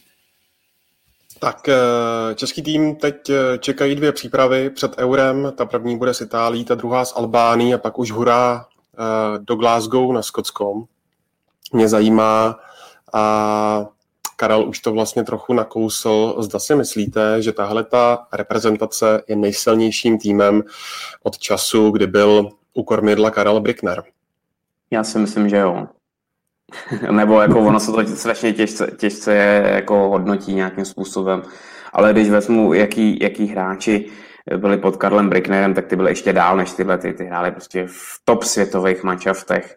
Jo, ale myslím si, že v tuhle tu chvíli máme v týmech uh, všude po světě prostě hodně kvalitní hráče, Jo, prostě Tomáš, kluci ve Vezemu, Tomáš Soček, Vladimír Coufal, Alex Král ve Spartaku, jo, Kuba Jankto v Itálii, Jo, myslím si, že ten nároďák, co v nějakým eh, vlastně po skončení Pavla Vrby po euru, eh, tak byl v nějakém útlumu, který jako úplně který byl patrný, vlastně eh, ten tým, ten tým nebyl zase tak kvalitní, jo, prostě pod Karlem Jarolínem to nefungovalo, nebyly výsledky, jako nedařilo se postoupit na jakýkoliv šampionát, jo. Tím nechci říct, že to byla jenom jeho vina, jo, ale víme, že, že nějaký ty spory v tom týmu byly a, a trošku se to prohlubovalo. Tak si myslím, že tím, že přišel ke kormidlu Jaroslav Šilhavý, dal ten tým do pucu, samozřejmě jsou hráči, kteří prostě mají obrovskou formu, teď se to tady zmiňovali, je to prostě díky Jindřichu Trpešovskému a Slávy, samozřejmě, kde ten národák teď je, kde je, tak si myslím, že ten tým od dob Karla Bricknera na ten tým od dob Karla Berknera se opět dobře kouká a hlavně myslím si, že baví fanoušky a může udělat nějaký úspěch v budoucích letech. Nemusí to být tohle euro, ale může to být prostě postup na mistrovství světa, který tady zase dlouho nebyl, myslím, tuším, že 12 let, v případě další euro, takže si myslím, že se máme na co těšit. Já jsem v tom ještě furt opatrnější, zůstanu opatrnější že s tím porovnáním. Eh, on může být eh, nejúspěšnější, nebo může být nejlepší od éry Karla Becknera ve chvíli, kdy uh, nějakým způsobem uspěje na euru a, a řekněme jako ten základ je postup, postup ze skupiny, protože ať už 2012, ať už 2016, tak ty týmy postoupily na, na šampionát, což se tedy teď taky podařilo, ale ve 2012 dokonce to, z toho bylo čtvrtfinále, takže tam bych byl, a pořád tam byla řada vynikajících hráčů, že jo, které, které si pamatujeme. Spíš já to vnímám jako e, to nejdůležitější plus tady toho týmu je, že se kolem něj neže vytvořila, to by znělo, že to je umělé, ale že ten tým je tak sesklan, že z něho jde velmi pozitivní, velmi pozitivní uh, energie. Jo? Že, že, že, se s tím týmem zase lidi dokáží po nějaké době uh, stotožnit, že se neřeší problémy mimo, mimo fotbalové tím myslím, jako řekněme disciplinární, teď se samozřejmě řešil Ondřej Kůrel, ale myslím, takové ty disciplinární, co si řešili a tak dále. Takže v tomhle já vidím ten největší posun, že je to opravdu tým vnímaný ve skrze velmi, velmi pozitivně. No. Ale jako, co se týká herních nebo výsledků, to fakt až uvidíme, jestli se podaří postoupit eh, na mistrovství světa, což se vlastně teda nepodařilo od 2 2006. Eh, jestli eh, a jest, jakým způsobem eh, se bude prezentovat na, na euro, protože byť je to velmi sympatický tým, přeju mu a, a jsem optimista, tak pořád, pokud by se to nepodařilo, tak je nemůžeme řadit vysoko. Jo. Jsem si vzpomněl, Brazílie 1982 se bere jako tým, nejlepší tým v historii, který nikdy nevyhrál mistrovství světa, jo. ale jako všichni si pamatují, nebo kdo to zažili, Ziko, Sokrates a tak dále, ale, ale nejsou v nějakém tom žebříčku tak hodnocení jako ty jiné brazilské generace, které, vyhrá, které vyhrály. To znamená, tady to se fakt určuje vyloženě až na základě výsledků na tom, na tom hlavním turnaji. Já jenom k tomu dodám, spíš ani neřeknu, nenavážu na vás, kluci, já tady koukám na některé dotazy a hodně se tam řeší eh, kauza nebo kauza červená Patrika Šika, tak už jsme tohle téma rozebírali hnedka na začátku, takže pokud někdo si chce poslechnout naše názory, tak a jim si přetočte o pár desítek minut zpátky, řešili jsme tam celkem obsále, takže proto vám na to teďka neodpovím. No a abychom to tedy eh, tohle téma uzavřeli nějak z vrchu, řekněme, tak jak velkou komplikací uh, ta porážka s Velsem vlastně pro průběh té kvalifikační skupiny, uh, která je vlastně dobrá, tak uh, jak velký problém to je? Tak ono, když se na to podíváme, tak ono je skoro vlastně jedno, jestli budeme druzí nebo poslední v té skupině, protože díky výhře v Lize národů, tak máme téměř jistou baráž. Jako za, za předpoklad před námi je tuším sedm týmů, včetně Walesu, který se dá čekat, že buď eh, Česko nebo Wales budou druzí, pak je tam taková čtyřka super favoritů, který pravděpodobně jako, ne, jako nevyletí v, v kvalifikaci, takže z tohohle pohledu boj o druhý místo vlastně pro Česko není až tak důležitý, když to trošku přeženu. Jako samozřejmě teoretická šance nebará, že tam je, ale je skutečně malá. Takže z pohledu toho, že jsme, že český národní tým mohl uvažovat, nebo v pořád může uvažovat o tom prvním místě, a po tom zápase s Belgií se to i nabízelo, že ta naděje je o to větší, tak je to určitě rána do těchhle jako naději na to, že Česko skončí přímo první a půjde na mistrovství světa z prvního fleku přímo. Takže je to rozhodně nepříjemná věc a když se na to podíváme, jaké zápasy zbývají, tak pro výběr Jaroslava Šilhavého v současnosti nezbývá asi než zbytek zápasu prostě vyhrát, pokud chce uvažovat o té první pozici. Bohužel, eh, jak jsme říkali na začátku, ten zápas s Walesem byl hratelný a ten tým měl na to, aby si domů přivezl tři body a mohlo to být teďka mnohem, mnohem veselější. No tak když nebudu brát eh, tu možnost té baráže přes Ligu národů a tohle, tak eh, ta skupina je postavena tak, je to tam vidět, že tam se bude velmi, podle mě velmi málo ztrácet s těmi eh, outsidery, čímž beru, čímž beru Estonsko a Bělorusko. No což byly skupiny, nebo když byly takové ty šestičlené, nebo beru i jiné skupiny, kde se to promíchává, kde, kde těch silnějších týmů je, je víc i z těch řad těch čtvrtých košů a níž, tak tady v, v tomhle tomu si myslím, že eh, ta skupina naše je v specifická a že týmy Belgie, Česka i Velsu budou eh, ztrácet minimálně v těch zápasech s Běloruskem Z toho pohledu je to, je to, je to ztráta, určitě nebo je to velká komplikace. Já myslím, že jsme byli takový až moc namlsaný po té Belgii, že přece jenom ten, eh, po tom losu eh, se říkalo, že vlastně druhý, druhý místo by, o to bychom měli hlavně zabojovat a uvidíme, kam to bude pokračovat dál. Jo, takže eh, myslím si, že druhý místo bychom měli uhrát, nebo naše kvalita určitě k tomu velí být druhý, i když samozřejmě teď se to ve Velsu nepovedlo, ale nepovažuji reprezentaci Velsu za tak kvalitní, jako je náš tým. Ale samozřejmě ta remíza s tou Belgií tomu nahrálo, měli jsme k tomu blízko, ale to jsou zápasy, víme, jak to je. Anglii jsme taky doma porazili a u nich jsme prostě dostali pět gólů, jo, takže eh, zase je pravda, že ten tým se posunul dál od té Anglie, co jsme hráli venku, a má šanci o to bojovat v Belgii o, o tři body, ale myslím si, myslím si že, že ta skupina se vyvine, takže budeme druhý, ale to už vlastně, jak tady kluci říkali, není zas, není zas tak důležitý, když stejně do té baráže bychom se měli dostat, ale samozřejmě bych to klukům přál se dostat eh, na první místo, ale moc tomu nevěřím. A já tuhle část, Ondro, zakončím ještě trošku skvělým dotazem, který mě teďka pobavil od Martina Peškara, uh, jestli by nebyl čas kontaktovat Bonnie Wilfrida a sehnat mu českou manželku. Já mám obavy, že Bonnie Wilfried teďka nějaký čas už nehraje, je bez angažmá, navíc odehrál nějaký zápasy pod zápobřeží Slonoviny, takže bohužel Bonnie Wilfried spásou pro český tým na Euro nebude. ale, ale pozor, eh, já s chodou okolností jsem, eh, nebo jsem měl stejný agenta, agenta jak Bonnie Wilfried a jednu dobu, když byl ve Spartě, jak se o tom uvažovalo, že by, že by se mu udělalo české občanství, ale nedošlo k tomu. Ale já mám dojem, ty budeš určitě, Karle, o to možná víc víc, že on hraje nějakou čtvrtou, pátou ligu v Anglii, není to tak? Já jsem někde čest, že někde trénoval na britských ostrovech, když už to takhle Pavel na kous.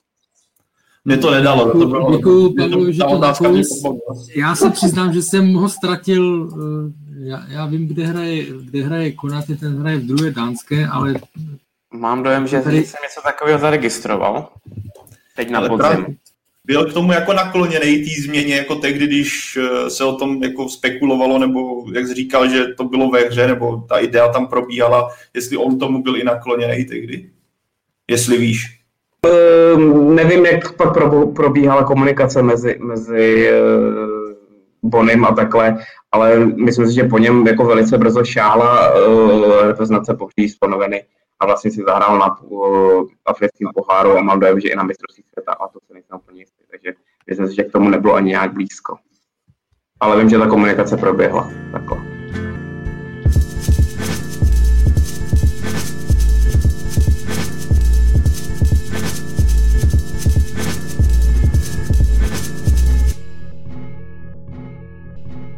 Jdeme na českou 21. Už teď jsme dlouzí jak lovosice, opět, jak je naším uh, tradičním zvykem. Petře, musíme začít u tebe, protože ty si pro Deník Sport uh, ještě před tím samotným evropským šampionátem ve Slovensku tu nominaci Karla Krejčího uh, skritizoval. Tak uh, teď viděno zpětně potvrdilo se ti, že ten tým, ta jména nebyla úplně vhodně poskládaná? Já bych úplně netvrdil, že skritizoval. Já si, nebo tak, jak jsem tam uváděl, já jsem čekal, že půjde touhletou cestou nominace, že vezme osvědčený hráče, který prošli x, x razama, x rokama jo, e, kvalifikaci a tohle, že, že vezme podo, prostě podobnou nominaci, že vymění málo hráčů. Jo bylo jednoznačně uh, se nabízelo, když uh, David Zima byl povolen do Ačka, že pojede Vití ze Sparty, který to jednoznačně zasloužil, hraje všechno, takže s tím jsem souhlasil. A jestli se mi to vrátilo, já to, já to těm klukům nepřál, jo, jako aby se, aby se mi to vracelo nebo tohle. Uh, já jim fandil všechno, ale vlastně se ukázalo to, že ty kluci, kteří tam měli, neměli tu formu ideální na to, uh, aby se tam udělal nějaký třeba úspěch nebo takhle. Jo, takže, takže prostě byli kluci, kteří zahráli velice dobře, nebo velice dobře, to možná přeháním, ale zahráli ten svůj standard, který se dal očekávat, ale byli kluci, kteří prostě se s formou lize nepotkávají a vlastně neukázali to nejlepší, co za sebe ukázat mohli, takže vlastně nepřekvapuje mě to, že, že, že to takhle dopadlo. Na druhou stranu ta skupina byla složitá, jo, prostě Španělsko a Itálie jsou evropské velmoci v těchto těch kategoriích, takže vlastně, vlastně se to trošku dalo čekat, ale uh, musím říct, že některé věci nebo něk, v některých těch zápasech mě jako spoustu věcí zklamalo, nebo zklamalo, co se vlastně ukázalo, že, že uh, vlastně ani nebyla jiná varianta, aby to dopadlo jinak po těch výkonech.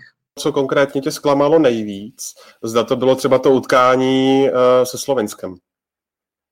Já chtěl teda mluvit k nominaci, ale dobrý. Zklamalo mě jako celkově herní pojetí to, toho týmu, protože já jsem tam neviděl nějakou jejich tvář, kterou by se chtěli prezentovat.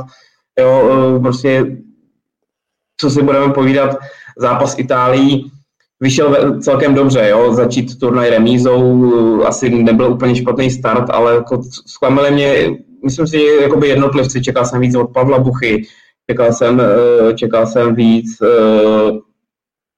celkově od té středové řady. Jo. Naopak musím pochválit Adama Karavce, který mě jakoby velice překvapil, že v tak mladém věku prostě myslím si, že byl jeden z nejlepších hráčů.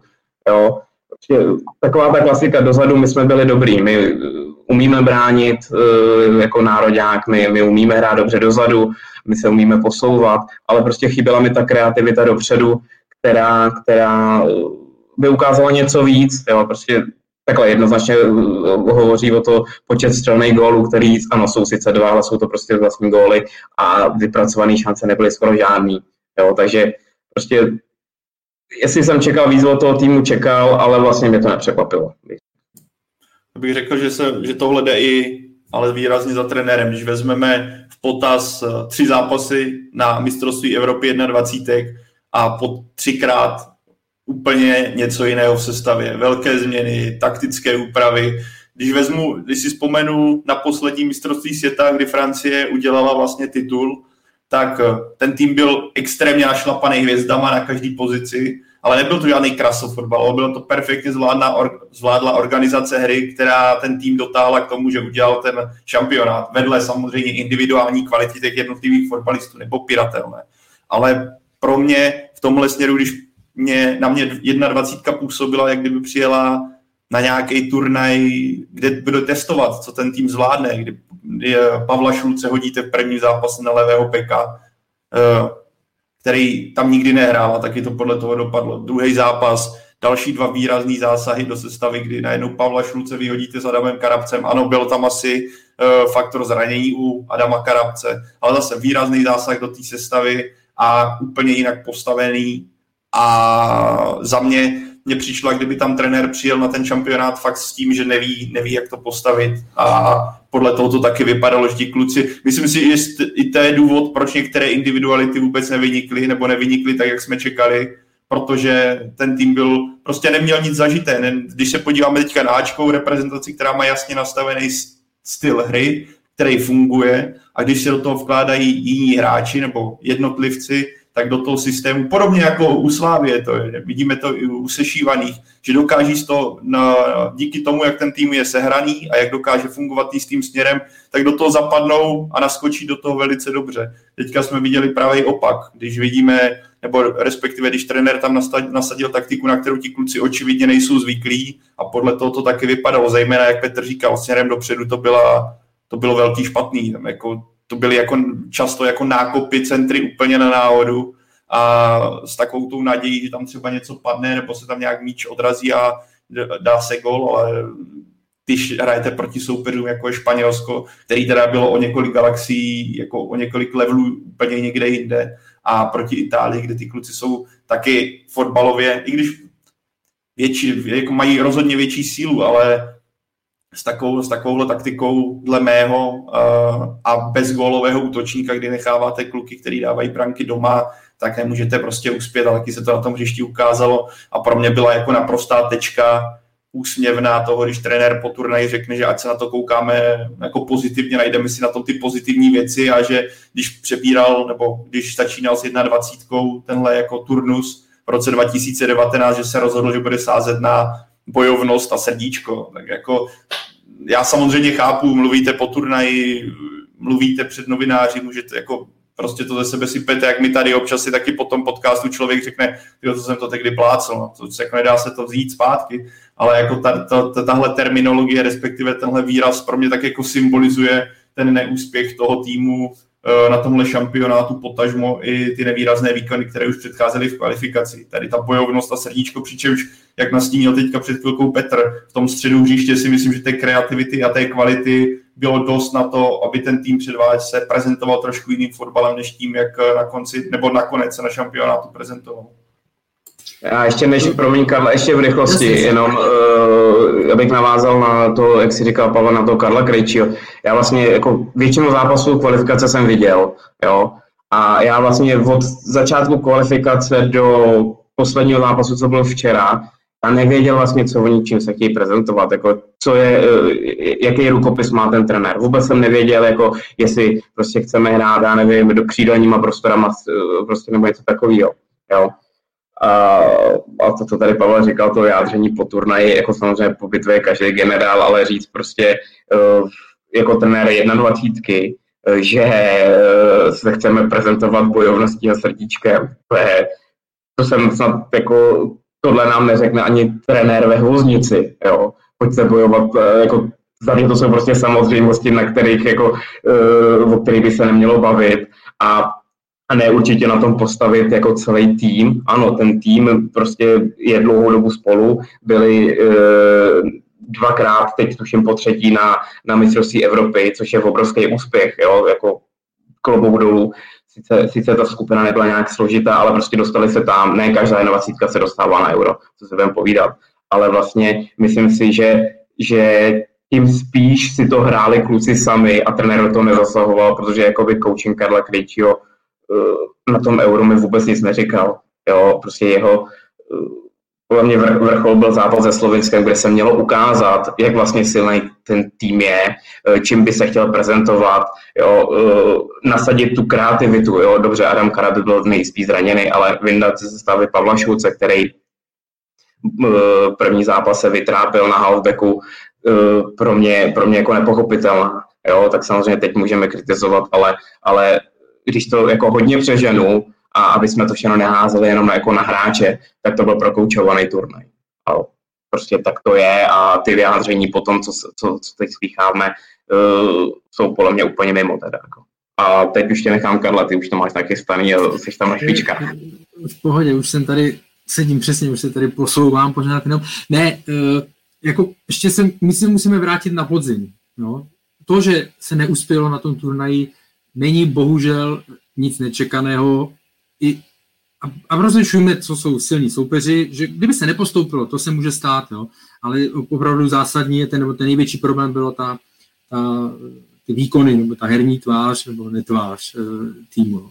Ale když už si vezmeme, protože tak, jak říkal Petr, já jsem taky viděl většinu, tady mám ten seznam, neviděl jsem zápas ve Skotsku v říjnu, jinak jsem viděl většinu těch zápasů. Ale já bych to rozdělil na to, co bylo na, na jaře 2019, ne teda, respektive na podzim 2019 a co bylo rok poté, protože na jaře se nehrálo kvůli, kvůli koroně. A vlastně my jsme září začali výhrou 6-0 v San Marinu, jasný, pak byla doma remíza 0-0 s těžkým Chorvatskem, prohra ve Skotsku, opět bez gólu, výhra v Litvě 1-0 a tam v 90. minutě si myslím, že zachraňoval uh, golman Jedlička, že jestli tam, jestli to byl tenkrát brance, ale prostě tam byla šance na vyrovnání jako, jako hrom.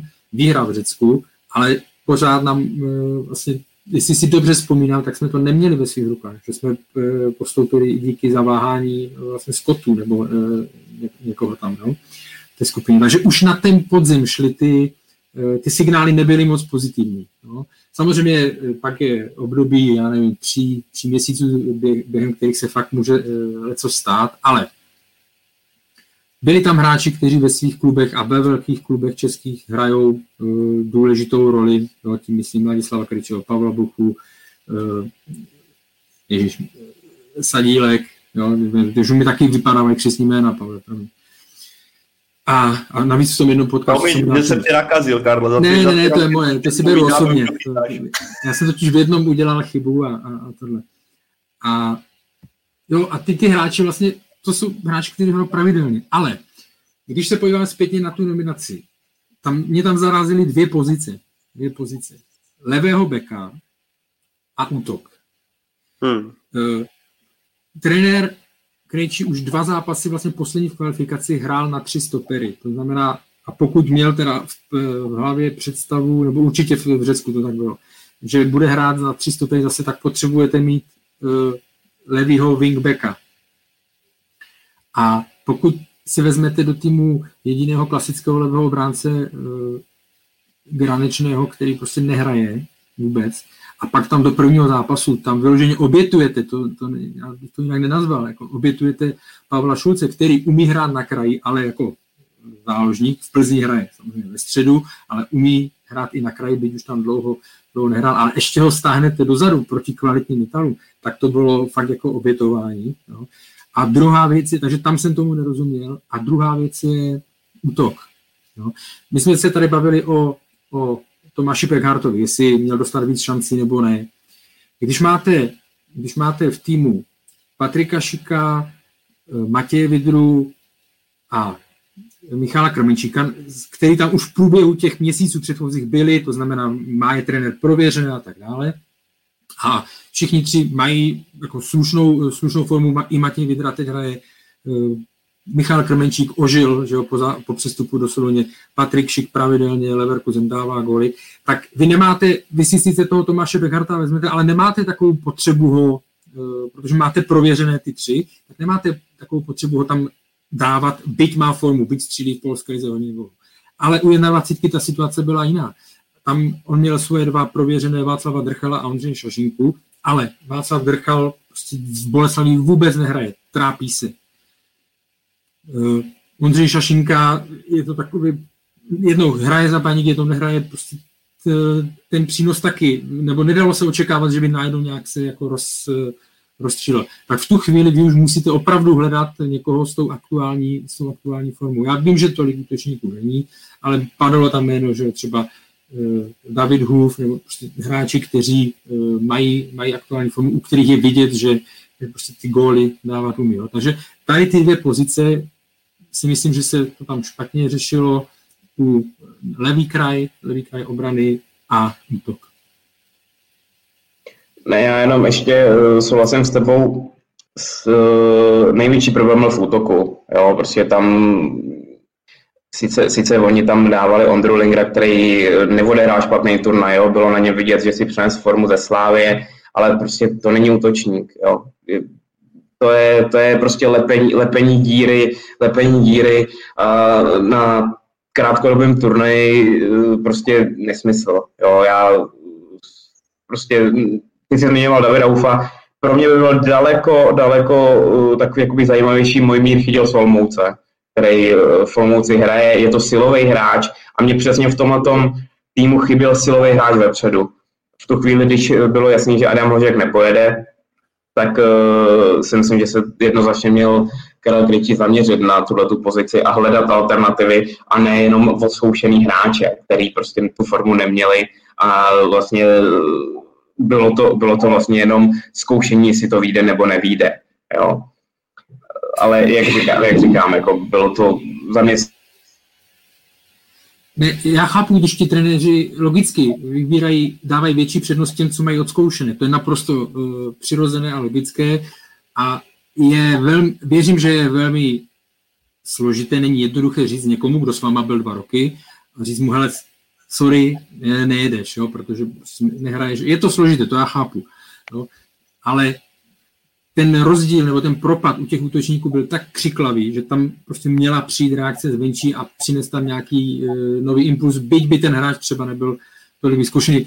Ten point s Ondřejem Lingerem je samozřejmě správný. Jo. To, to jsem zapomněl zmínit, že vlastně on hrál na pozici, která mu není úplně, uh, úplně tak blízká. Vlastně když jsme mluvili o levým, levým bekovi, tak velkou část kvalifikace tam strávil Michal Sadílek, jméno, abych neudělal chybu.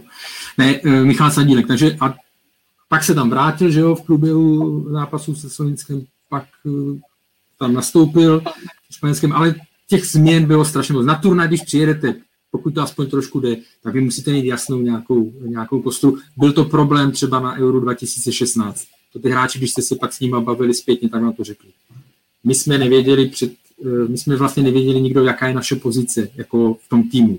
Protože na turnaj, když jedeš, tak máš mít 11 plus minus danou, třeba 13, nějakých 13 hráčů, ty hráči znají svou roli a pak vlastně asi to tam nějak, když někdo vypadne, tak ho tam doplníte. Ale ve chvíli, kdy, kdy vlastně nevíte a jeden zápas hrajete takhle a pak uděláte tři změny a pak uděláte pět změn, to je během jednoho týdne na turnaj, to, to je prostě špatně. To je signál toho, že, že tam něco nefunguje, že tam to ne, že se neví přesně, co se vlastně chce hrát. Že, a to už si zmínil vlastně tři lidi, kteří nehráli na svém postu. Jo. Když Michal Sadílek má post levýho beka zažitej, tak pro mě je jeho, jeho post je střed zálohy, kde je vlastně nejlíp využívatelný, kde je nejsilnější. To samý Linger prostě není nejsilnější na hrotové pozici, je, je, je, na nižší. To samý Pavel Šulc, jo, ty ho zabiješ na, na halfbacku, ano, nemáš tam hráče, tak tam hledáš jiný alternativy, ale tím prostě zabíjíš tu kreativitu a ty silné stránky těch hráčů na jiných postech, kde toho tolik nevyužiješ a vlastně to pak takhle dopadne. Jo? Takže víceméně i pro ty kluky je to škoda obrovská, že to takhle dopadlo. Ale zase na druhou stranu, co si budeme povídat, uh, jako smysl jedna dvacítky, jakýkoliv turnaje, jako samozřejmě pro ty kluky byli spolu několik let, jo, eh, nechtějí končit, jo, prostě chtějí, chtějí eh, dojít co nejdál, jo, prostě mají super partu nebo tohle, ale smysl prostě 21 je dávat do Ačka nebo prostě co nejvíc hráčů, aby se prosadili v A týmu. Jo, a jedno, jestli uh, pak postoupíš na Euro 21 nebo nepostoupíš. Jo, když nepostoupíš a dáš 8 hráčů individualit do A týmu uh, nároďáků, tak je to smysluplnější věc, než kdyby si vyhrál Euro 21 a ty kluci se pak nikdy neprosadili. Jo. Ale jako když bychom měli hodnotit tady ten trnek, teď hodnotíme, tak spoustu, spoustu tahů, který tam proběhly, jsem nepochopil a vlastně myslím si, že nejsem sám a nepochopil je spoustu lidí, ale to uvidíme, jako, jaký další dopad to na to bude mít. Tak eh, to pojďme nějak uzavřít, tohle téma. A mě zajímá, hm, zda by vlastně Karel Krajčí měl u 21. pokračovat. On sám eh, včera řekl po utkání se Španělskem, eh, že se o tom vlastně bude jednat v Dubnu. Tak mě zajímá váš názor, zda by jeho setrvání u Lvíčat bylo přínosem a pokud ne, tak kdo by třeba jeho místo měl zaujmout, kdo by byl nejvhodnější, nejvhodnějším kandidátem? Tak když vezmeme v potaz, o čem jsme se tady bavili, uh, a tak by bylo alibistický se schovávat za nějaký fráze, podle mě by měl Karel Krejčí v rámci veškerého respektu k jeho práci, co dokázal a co dělá, tak si myslím, že je čas, aby to převzal někdo jiný, protože skutečně, jak už tady bylo nastíněno, on z těch hráčů nedostal to maximum, co mohl. Ví, víme, jak trenér má málo času, reprezentace málo času něco vymyslet eh, po taktické stránce, něco obsáhlého a proto je důležité, aby z těch hráčů je posadil, dal na správný post a pokusil se z nich dostat v tomhle směru co nejvíc, což se podle mě Karlu Krejčímu nikdy nepovedlo během té, eh, tohoto turnusu a za mě je na místě v rámci toho, co reprezentace předvedla v kvalifikaci, tak i na mistrovství svět eh, Evropy, tak je na místě, myslím, změna. A pozitivně určitě jako v tomhle směru vnímám, že dokázal zabudovat mladý hráče typu Vitík, eh, Karabec a Ostrák, že kluci, kteří budou reprezentovat i v dalším turnusu a reprezentace z tohoto určitě může těžit, ale za mě je na místě jako změna kdo, kdo by to mohl přijít na to místo. Napadá mě třeba David Holoubek, ale to je takhle jako z patra. Já jsem na tím upřímně na tohle otázku jsem tolik nepřemýšlel a když teď jako mám vystřelit jméno, tak mě napadá třeba David Holoubek, který je známý tím, že rád pracuje s mladými hráči a, a nebojí se různých jako sázků na mladý kluky, třeba který ještě do té kategorie nepatří a myslím, že by tohle mohlo být jako cesta, kterou by se národní tým mohl ubírat, ale já teďka nevím, jaký on má smluvní, smluvní závazky a jak on by k tomuhle třeba byl jako nakloněn, nenakloněn. Ale rozhodně si toho tam dokážu představit. Já jsem hledal, musel jsem kliknout na, na mikrofon, abych to tohle, proto by to chvíli trvalo. mě, mě pobavilo, nebo jsem se třeba Pavel říkal, že moc na to otázku nepřemýšlel. kdo, kdo jí dál do scénáře? Dal jsem mi tam. Ale, Pavle, ty jsi piluta. Ale, ale jako v podstatě musím zopakovat to, to, to co ty, že, že, že vlastně k tomu jsem nedostal se, aby jsem si přebral nějaký jména nebo tohle. A jo, tak vzhledem tomu, jaka, jak se o tom bavíme, tak si myslím, a i co jsem tak zaslechl, tak samozřejmě ta nespokojenost tam eh, je, tak si myslím, že je čas na změnu. A koho případně, Karle? Na tu otázku jsem moc nepřemýšlel. Mně se tady některé věci vždycky vrátí jak bumerang. Tvrdě do ksichtu a ještě rozmazat. Tak eh, v komentářích tady třeba od diváků padají eh, různá jména vedle mm, Davida Haloubka, třeba Vítě Lavička, který eh, skončil před týdnem nebo dvěma v Polsku. Objevuje se tu taky třeba jméno pana Soukupa, který má zkušenosti z arabských zemí. Ještě no, někoho... s, mládežnickým, s mládežnickým fotbalem on má samozřejmě ano, jasně. zkušenosti, tam si byl úspěšný, že jo, takže a vlastně když byl naposledy v televizi, tak jsem si, eh, tak jsem si říkal, já ho v televizi rád poslouchám, ty jeho názory mají pro mě jako hlavu a patu a on mluví velmi zajímavě a to jsem si zrovna v tu chvíli říkal, že už jsem ho dlouho neviděl v nějaké, v nějaké práci, ale jestli něco probíhá, to, to vůbec jako to nevím, ale zrovna jeho jméno, eh, u něj mi napadlo, že už jsem ho dlouho neviděl pracovat v českém prostředí. Já jenom, já si myslím, že Karel Kriči bude pokračovat jako trenér, ale eh, myslím si, že asi by se to nemělo jenom hodnotit kvůli tomu poslednímu turnaji. Jo, tam prostě byla špatná celá ta kvalifikace, jako myslím si, že v ohledu, jestli zůstávat nebo nezůstávat, jestli ten tým někam posunul, jestli hráče někam posunul a tohle by měl být atribut k tomu, jestli, jestli prostě ho podrží ve funkci nebo ne. Jo, já bych teda byl taky pro, aby skončil, nebo mám takový pocit, že ten tým nikam neposunul, že ten tým vlastně těžil z toho, co dokázal předtím a vlastně tak nějak jako nějakou setrvačností dojel až do té 21, kde i přesto postupoval na byl úspěch. A přes přes jako jaký kandidáty, mluví se o Vítěvi Lavičkovi, který já jsem zažil na, jako, na pár srazech a ona to práce trenéra jako reprezentačně je strašně specifická. Jako ten trenér, který může mít úspěch v klubovém prostředí, tak nemusí mít úspěch eh, na reprezentační fázi. Ale mě by se pan Lavička líbil, protože podle mě se na tuhle tu práci hodí, ale nevím, jestli by do toho chtějí, tuším, že po třetí už jako trenér do 21 s pár pauzama, ale těžko říct, no, uvidíme, uvidíme, jak se rozhodnou, ale myslím si, že by bylo na místě asi Karla Krejčího odvolat z pozice.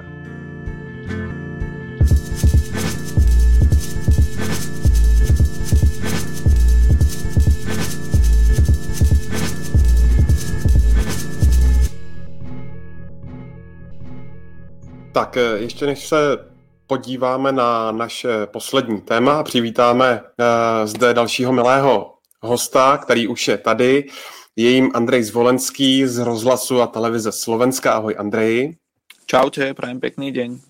Tak vyřizuju taky vzkaz od Michaela Skudřika, který píše, že Football Club před chvílí došel. To Takže dál. výborně, distribuce funguje na jedničku. No a Andrej, my jsme si tě sem eh, pozvali dnes hlavně kvůli tomu, že v kvalifikaci o mistrovství světa je samozřejmě taky slovenský tým. Eh, tam ty tři zápasy v tom kvalifikačním okně eh, začaly poměrně divoce. Český, slovenský tým vlastně na úvod remizoval 0-0 s Kyprem, pak zachraňoval remízu 2-2 s Maltou což by byla asi velká ostuda. A nakonec tady včera, možná překvapivě, vlastně vyhrál nad Ruskem 2-1. Tak uh, jak bys to zhodnotil, tohle kvalifikační okno? Jaká je vlastně ta reálná tvář uh, slovenského týmu? prvom rade by som povedal, že to nebola takmer hamba s Maltou, ale to bola hamba s Maltou, pretože remizovať so 176. týmom sveta doma 2-2, doťahovať 0-2, to už podľa mňa je hamba. Ale hm, hanebné boli najmä možno tie výkony v tých prvých dvoch zápasoch, lebo takto sa za reprezentáciu nehrá, hráči si to aj vyžrali povedzme od médií, od verejnosti Eh, tie výkony a ja úprimne poviem, že mňa tá včerajšia výhra neprekvapila vôbec. Ja som sa bavil aj s chalanmi z reprezentácie, aj s ľuďmi proste okolo. Hovoril som, že ja verím tomu, že Rusov porazíme po týchto dvoch zápasoch, lebo už sme si tak zvykli, že keď naši reprezentanti sú pod takou vlnou kritiky, tak oni dokážu zo seba vydať to najlepšie. A včera v rámci tých možností, ktoré momentálne naša reprezentácia má, naozaj to najlepšie zo seba vydali. Aj keď boli tam ešte veľké rezervy, ale ten výkon včera nejako zodpovedal tomu, ako by mal vyzerať výkon reprezentanta. Takže realita je momentálne asi taká, že v dlhodobom, dlhodobom kontexte Rusko porážať nebudeme a Rusko skončí v tej kvalifikácii pred nami, ale ak sa dokážeme vypnúť k takým výkonom ako včera, tak e, nemusí byť tá kvalifikácia úplne stratená, ako sa javila po tých prvých dvoch zápasoch.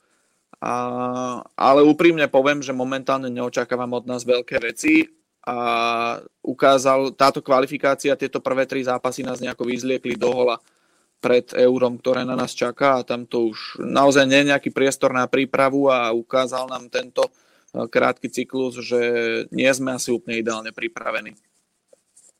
Obecně řekl bys, že eh, je to teď nejslabší slovenský tým za, za poslední léta? Mm, neviem, či najslabší, určite slabší ako ten, ktorý sme mali pred 4 rokmi na Eure, ale formuje sa tu nové mužstvo, zase prechádza nejaká obmena generácie, odchádzajú tí hráči, ktorí to Euro pred 5 rokmi už teda vybojovali, prichádzajú nejakí noví, takže ono vždycky tam nejaká tá obmena má nejakú tú cenu a to je teraz to, že to mužstvo nemá nejakú svoju tvár. Aj tréner Tarkovič sám priznáva, že oni ešte len hľadajú novú tvár slovenskej reprezentácie, takže možno to nie je úplne vhodné dva mesiace pred eurom hľadať svoju tvár, ale bohužiaľ takto to vypálilo a ťažko povedať, no, či máme najslabšiu generáciu za posledné roky. Ukáže sa to možno časom, lebo sú tam šikovní chlapci, ktorí v reprezentácii ešte len začínajú a ja sám som zvedavý, ako to bude s Davidom Strelcom. Celkom pekne sa ukazuje Martin Kostelník od vás z Českej ligy. E, zaujímavý je Ivan Šránc. Sú to všetko chalani, ktorí ešte len začínajú a ak si to dobre sadne, opäť to môže byť zaujímavý tým. Ale my sme iba na začiatku, takže Uh, možno za rok, keď sa ma opýtate znova, tak vám poviem, že či máme teraz naozaj najslabší tým na posledné roky. No a z České ligy Andrej, taky... můžu se tě, promiň Ondro, můžu se tě zeptat, Andrej, jenom, uh, vlastně my jsme tady řešili, že před eurem jako v Česku, že panuje, řekněme, byť se to včera schladilo trošku, ale optimistická nálada. Já když se dívám na vaši skupinu, eh, která určitě není lehká, tak jaká panuje nálada nebo jaké jsou předpovědi před eurem na Slovensku? Mimochodem, jenom řekněme, že vy máte jo. Polsko, Polsko, Polsko Švédsko, Španělsko, Švédsko. Takže to je, to je hodně silná skupina. Po zápase s Maltou, keby ste sa opýtali na to, aká bola nálada, tak taká, že budeme radi, keď strelíme gol eh, v týchto troch zápasoch. Teraz potom v Rusku sa, sú zasa ľudia trošku optimistickejší, ale keď sa na to pozrieme reálne, tak uh, samozrejme ľudia sú nastavení tak, že nečakáme žiadne zázraky a naozaj to euro nás asi nezachytilo úplne v ideálnej forme ako reprezentáciu, aj keď sme porazili Rusko, tak človek, čo sa na to pozera objektívne, vidí, že v tej skupine Uh, takto dva mesiace pred euro môžem povedať, že v tej skupine budeme asi skôr tak do počtu a možno rozhodneme o tom, kto postúpi, kto nepostúpi tým, že sa proti nám niekto vytrápi a nezíska tri body, takže Takže asi takto by som to momentálne objektívne zhrnul. Samozrejme ja našej reprezentácii veľmi fandím, ale objektívne, keď sa na to pozriem, ako sú na tom Poliaci, ako sú na tom Švédi, ktorým sa vrátil Ibrahimovič a samozrejme o Španielsku sa ani nebavme, tak ideme tam v pozícii jasného outsidera. Kosikýňo, náš, náš pravidelný divák eh, vzkazuje, že Stelník eh, z Liberce nejlepší eh, křídlo na Slovensku, je tomu tak? No, pri tom momentálnom výbere uh, nepovedal by som možno, že najlepší. Ja takto vnímam momentálne Tomáša Suslova, ktorý pravidelne hráva v holandskú Eredivizi a aj v zápase s Maltou on bol jedno z takých tých mála pozitív, ktoré by sa na tom zápase dali nájsť ale na druhej strane musím povedať, že Martin Kostelník včera proti Rusku odviedol naozaj fantastický výkon. A má potenciál, ja si ho pamätám z Michaloviec z našej ligy, on bol aj celkom gólový, mal tam v jednej sezóne 8 gólov predtým, ako odišiel do Liberca, takže on má potenciál, možno skôr na také defenzívnejšie ladené krídlo, on aj vlastne s takýmito inštrukciami včera hral, predsa len my v reprezentácii sme ho na krídle videli prvýkrát, on hrával krajného obrancu, myslím, že aj v Liberci ho Pavel Hovty využíva na kraj obrany. E, nemám to až tak následované, ale je to skôr, keď už na krídle, tak skôr taký defenzívny krídelník, ktorý dokáže vypomáhať e, v obrane mm, ako hráč, od ktorého by sme očakávali v budúcnosti, že bude nový Vládovajs, ktorý tam bude točiť e, v ofenzíve súperových hráčov. Takže, ale mm, za, tento, za tieto tri zápasy práve Suslova Kostelník ukázali na tom krídle najviac, aj keď sa to môže zdať trošku skreslené, keďže Mak mal vlastne v dvoch zápasoch bilanciu 1 plus 3, tak práve títo dva hráči na tom krídle zaujali asi najviac. Koho by si ještě vyzdvihl? Já jsem třeba zaznamenal chválu na Jakuba Hromadu, Určite áno, za ten včerajší zápas by sa dalo veľa hráčov vyzdvihnúť. Ja som včera vyzdvihoval najmä Tomáša Hubočana, ktorý je na Slovensku veľakrát kritizovaný a podceňovaný, ale on v tej reprezentácii vždy odvedie mm, taký ten svoj štandard a včera by som povedal až nad štandard, pretože prihrávka Makovi pred golom na 2-1 bola famózna. A Jakuba Hromadu určite vyzdvihnem. Pri reprezentačnej premiére Chalanisko ukázal, v čom je jeho silná stránka. My sme veľmi vyzdvihovali tu na Slovensku tú fyzickú pripravenosť Slávie Praha, ktorá je naozaj na neskutočne neuveriteľnej úrovni. A včera sme z toho ťažili práve skrze Jakuba Hromadu, ktorého sa to ukázalo. Nabehal toho veľa v strede zálohy, nevypúšťal súboje, s veľkým prehľadom odohral loptu. Takže e, Jakub Hromada určite taktiež včera patril k veľmi pozitívnym zjavom spoločne s ďalšími týmito chalanmi z vašej Českej ligy, ako som spomínal, s Kostelníkom a so Šrancom. Hmm, Štefan Tarkovič, uh, trenér slovenského týmu, ten vlastně nahradil Pavla Hapala někdy uh, v říjnu loňského roku. Uh, jaký to je vlastně trenér a jak je, jak je u vás vnímaný? No, u nás je vnímaný, má takú nálepku väčšného asistenta, pretože on mal, on bol pri tých veľkých úspechoch slovenskej reprezentácie v posledných rokoch ako asistent Jana Kozáka. Prakticky Jan Kozák pri odstupovaní uh, i hneď jeho navrhoval ako svojho nástupcu, vtedy teda prišiel nakoniec Pavel Hapala, takú obklukov sa teda Štefan Tarkovič dostal späť k týmu, uh, hlavnou devízou malo byť to, že to mužstvo pozná a pre krátkosť času mal byť on teda pre toto najvhodnejšia alternatíva. Zatiaľ ja nie som o tom úplne presvedčený, že je tá úplne najvhodnejšia alternatíva, pretože nedá sa žiť iba z nejakej takej pozitívnej nostalgie z toho, že on bol pri tých úspechoch predtým. Musí tam prísť aj nejaký vklad od neho a mal som pocit v zápasoch proti Cypru a Malte, že tam ten vklad nejako neprišiel. Samozrejme, nejde, nejde to iba na jeho hlavu, ale aj na hlavu celého reprezentačného týmu, ktorý možno má nejaké problémy sám pri tej generačnej obmene, ale to sú interné veci, ktoré si musia vyriešiť v prvom rade hráči a možno aj s trénerom, ktorý si musí dohľadnúť na to, aby neboli nejaké rozkoly medzi mladými, starými a podobne, ako proste teraz idú také hlasy, že možno tam niečo také v reprezentácii je. A je vnímaný, hovorím, s takouto nálepkou väčšného asistenta, pretože on v lige viedol krátko Žilinu, viedol Prešov, viedol Košice, nebolo to, neboli to žiadne bombastické výsledky ani v jednom prípade teraz dostal dosť veľké bremeno tým, že má za sebou takúto kariéru a zrazu je hlavný tréner reprezentácie. Takže je na ňom, ako sa s tým popasuje, hovorím, ne, nemá to jednoduché práve pre túto nálepku, ktorú na Slovensku on má. Martin Dvořák se tě, Andrej, ptá, koho typuješ jako jedničku na mistrovství Evropy. Zda Martina Dúbravku nebo Grajfa. Tam je ten tam je ten menoslov ešte širší, by som povedal. Ja som sa inak z hodou okolností túto otázku včera pýtal uh, trénera Tarkoviča na tlačovke, ale nie uh, ku Dominikovi Grajfovi, ale my tam máme ešte Mareka Rodáka, ktorý síce momentálne v Premier League nechytáva, pretože vo Fulhame Areola, ale podával v reprezentácii veľmi kvalitné výkony. No a teraz pri zranení a zdravotných problémoch Dubravku posledné dva zápasy zase chytal Dušan Kuciak z Lechie Gdaňsk, a teda včera proti Rusku to bol výborný výkon od nášho brankára.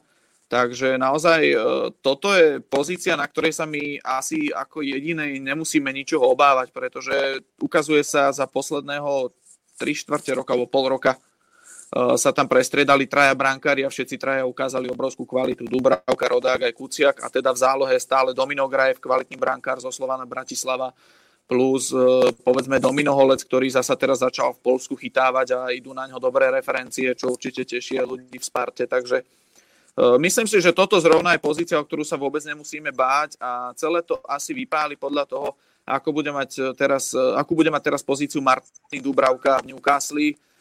My veríme, že toto zranenie alebo teda zdravotné problémy, ktoré mal, nebudú nič vážne. On mal nejaké, mala tam byť nejaká črevná výroza a podobne, takže Verím, že sa do klubu vráti v Newcastle, nadviaže na tie výkony pred reprepauzou a tým pádom by asi bol potom jednotkou práve Maťo Dubravka na Eure. Slovenský tým také čeká nějaká, nějaká příprava před uh, mistrovstvím Evropy? Áno, no, teraz nechcem trepnúť blbosť, ale mal tam byť prípravný zápas s Norskom, mm-hmm. som si úplne istý, ako to tam teraz je, ale bude to naozaj krátky zraz. Aj včera sme sa tiež o tom bavili aj s trénerom Tarkovičom, že, že prakticky na nejakú tú naozaj e, prípravu v pravom zmysle slova nie je absolútne žiadny čas a to mužstvo jednoducho budú musieť dať dokopy a pôjdu na euro, veria, že s tým najlepším. Mal by tam byť jeden prípravný zápas, hovorím, mári sa mi, že to bolo Norsko, ale či to nakoniec tak aj naozaj bude v Rakúsku, myslím sa mal hrať ten zápas, takže neviem, teraz som si neistý. Jasně. Uh... Andrej, ti doskočím. Andrej, ty jste naznačil nějakou jako interní, eh, řekněme, jisté rozpory v kabině mezi starší a mladší generací nebo něco takového. Jak, a využiju tady, jsem si všiml otázky Pavla Kubíčka, jak v tomhle jako je Kucka dobrý, jako kapitán, víš, jestli jak ho vnímáš jako lídra týmu, jestli on je jako tou správnou jako personou ke stmelení takhle potenciálních problémů, nebo to vnímáš tak, že úplně on tou ideální postavou pro tohle řešení není. Třeba i s ohledem na to, že Hamšík, já nevím, jaká, jaká je teďka jeho pozice, nebo jak on bude v reprezentaci hrát nebo nebude a jak i tady tihle zkušení hráči do, do tohohle zasahují, do téhle problematiky. No Juraj Kucka je podľa mňa vhodná persona, pretože on má v šatni obrovské slovo, je to hráč, ktorý má za sebou nejakú tú históriu, hral v AC Milano, pravidelne teraz hráva taliansku sériu a čiže Uh, on má v tej kabíne rešpekt, zrovna Kucka je, zrov, je podľa mňa ten hráč, ktorý dokáže tú kabínu nejako stmeliť a ale chýba mi tam viac takých hráčov ako Juraj Kucka, pretože my veľmi radi spomíname na tie časy, keď sme mali Martina Škartela s Janom Ďuricom, oni boli naozaj tí lídry obrovskí, ktorí keď v šatni zavelili a zarevali, tak tí mladší hráči pozerali do zeme a bali sa zdvihnúť zrak. Takže teraz e, chýba mi tam viacej takýchto hráčov, ktorí by, na ktorých by som videl, že sú osobnosti, lebo Kucka, aj keď mu možno niekedy, takisto mu tie zápasy proti Cypru a Malte nevyšli úplne ideálne, ale na ňom je vidieť, že je to proste líder a že za ním mužstvo možno pôjde, ale zdá sa mi, že na takú veľkú partiu hráčov, ako je reprezentácie, takýto jeden hráč málo. Marek Hamšik určite bude takisto líderom, keď na Euro pôjde, čo som presvedčený teda, že pôjde, tak takisto bude jedným z tých lídrov, ale predsa len Marek Hamší v konečnom dôsledku je skôr introvert. E, každý, kto ho pozná, vie, že to takisto není hráč, ktorý by v šatni zreval a podobne. E, čiže potrebujeme viac takých hráčov ako Kúcka, by som práve že povedal. Že on je správny kapitán na mieste momentálne v tejto partii, ktorá tam je, keď tam teda Marek Hamšík nie je. Tak je to správny kapitán a veľmi ma teší, že v posledných zápasoch toto ešte vidím u Milana Škriniara konečne. Že on preberá nejako konečne pozíciu toho lídra, lebo to sa od neho čaká. Je to hráč, ktorý už príležitostne nosí kapitánsku pásku v Interi Miláno a proste potrebujeme od neho, aby bol naozaj ten vodca a ten pravý nástupca škrtelu, škrtela s Ďuricom. Takže Kuco je človek na správnom mieste a verím, že sa k nemu teraz teda už také pozitívne záblesky tam boli aj od Milana Škríniara. Na když si Andrej zmínil eh, Marka Hamšíka, tak jak moc velké překvapení bylo, že eh, na místo do Slovanu Bratislava zakotvil eh, Věteborgu. Bolo veľké prekvapenie, že sa rozhodol pre Švedsko. Ja som toto rozoberal už raz v inom podcaste, teda, že veľmi ma mrzí, že to nedopadlo, lebo pre Slovenskú ligu by to bola fantastická reklama, aj keď by Marek Hamšik prišiel iba na 3 mesiace si zahrať za Slovan. Uh, nakoniec to padlo na takej, možno to vyznie sprosto, ale malosti vedenia Slovana Bratislava, pretože ak sa vám uh, hráč ako je Marek Hamšik sám ponúkne, že on k vám do klubu pôjde na 3 mesiace hrať, aby sa rozohral, tak podľa mňa neexistuje, že vy mu budete dávať podmienky, za akých on príde beriete ho všetkými desiatimi, dáte potlačiť 10 tisíc dresov, Hamšik 17 a budete predávať a ťažiť z toho, že máte takéhoto hráča vo svojom klube, aj keď len na 3 mesiace. A tam proste kameňom úrazu bolo, že vedenie za ním prišlo, že OK, že prídeš k nám, my ti pomôžeme pred eurom, ale ty tu zostaneš hrať letné predkola európskych pohárových súťaží a na oplátku nám takto pomôžeš, čo Marek Hamšik teda odmietol. A ja sa ani nečudujem, konec koncov Marek Hamšik nemá zapotreby chodiť hrať prvé predko Ligy majstrov na Fajerské ostrovy a podobne, takže ja sa v konečnom dôsledku nečudujem tomu, že sa s tým Slovanom Bratislava nedohodol a bohužiaľ aj z jeho vyjadrení e, tak vyplýva, že už sa to nikdy nestane a Marek Hamšík za Slovan Bratislava už nikdy nenastúpi, čo je podľa mňa veľká škoda. No a konec koncov ten Jeteborg bol veľkým prekvapením určite pre všetkých, ale keď sa človek pozrie na to, aké mužstvo v tom Jeteborgu skladajú, že tam prišiel Markus Berg, Kolben Siktorsson, tak je vidieť, že to tam s tým projektom myslia vážne a preto keď sa človek na to pozrie globálne, tak nie je až také veľké prekvapenie, že sa Marek Hamšík pre tento projekt rozhodol a že im teda pomôže do konca leta. Karle, ty máš ve fokusu i uh, je Borg. Eh, méně, méně. Švédy, jako ke Švédům se dostanu, ale jenom jednou za čas. Jo. Takže, ale jako o to víc eh, se tam budu snažit, když už budu moci nějaký sledovat švédský zápas, tak se rád kouknu, protože ta jména, jak zmiňoval Andrej, tak ta jména zní hodně zajímavé. Uh, kolem a kolem, abychom to uzavřeli, uh, Andrej, uh, jak velké jsou, jsou slovenské šance, jak v kvalifikaci mistrovství světa, tak i na euro. Jak to vidíš? No postupne, keď pôjdem tak na eure, ako fanúšik samozrejme budem držať slovenskej reprezentácii palce, ale ako človek, ktorý sa na to pozera objektívne ako novinár, myslím si, že každý jeden bod, ktorý na eure v skupine získame, bude veľký úspech. Čo sa kvalifikácie týka, veľmi nám pomáhajú ostatné mužstva. Tým, ako sa to v našej skupine vyvíja, pretože Cyprus včera porazil Slovinsko, Chorváti taktiež sú zatiaľ není úplne 100%. Možno včera sme si trošku tak vydýchli, keď Malta hrala polčas s Chorvátskom 0-0, že nie sme možno až taký, na tom až tak zle, keď Malta dokáže proti vicemajstrom sveta hrať takýto zápas, aj keď samozrejme Chorváti nastúpili do toho zápasu takou povedzme Bčkovou zostavou ale zatiaľ sa tá skupina vyvíja tak, že naozaj človek, eh, ak by sa mal odraziť do týchto prvých troch zápasov, tak nevie, čo má čakať a naozaj na svetový šampionát môže nakoniec ísť aj Cyprus. Eh, ja verím, že pre nás tie prvé dva zápasy budú ako také ponaučenie a že potom už v septembri, keď kvalifikácia bude pokračovať, to mužstvo bude vyzerať trošku inak ako vyzeralo teraz, že už nebudeme sa hľadať, ale naozaj nájde mužstvo svoju tvár, že tento zápas proti Rusku trénerovi pomohol, uh, že mu ten zápas ukázal, ako by to asi malo v reprezentácii vyzerať. Verím, že sa vyriešia veci, ako sme mali teraz problém s Láslom Benešom, ktorý uh, pôvodne mali iba na jeden zápas proti Cypru, tam ho tréner do zostavy nepostavil, Láslo sa vrátil do Nemecka a keď teda prišla tá možnosť, že hráči z Nemecka sa predsa len môžu vrátiť na zraz, tak Láslo toto odmietol a rozhodol sa zostať radšej v klube, tak verím, že takýchto vecí, že sú to veci, ktoré opäť nerobia dobrú krv a že do septembra sa toto všetko nejako vyrieši a tá reprezentácia bude opäť navonok, aj navonok e, fungovať ako dobrý súdržný kolektív a v takom prípade verím, že napriek tomu, že sme to nerozohrali najlepšie, takže sa s tou kvalifikáciou ešte dá niečo urobiť. Tak jo, tak eh, to je z dnešního uh, Fotbal Focus podcastu vše. Andrej, Petře, Karle, Pavle, to je jak na Orloji. uh, moc krát díky za vaše komentáře a postřehy. Díky za pozvání, mějte se všichni. My Ondro, díky a díky Andrej, že jsme se konečně jsme se viděli live a že jsi nám řekl taky něco o tom slovenským fotbale. Když ti pořád dlužím to pivo, tak aspoň takhle, no.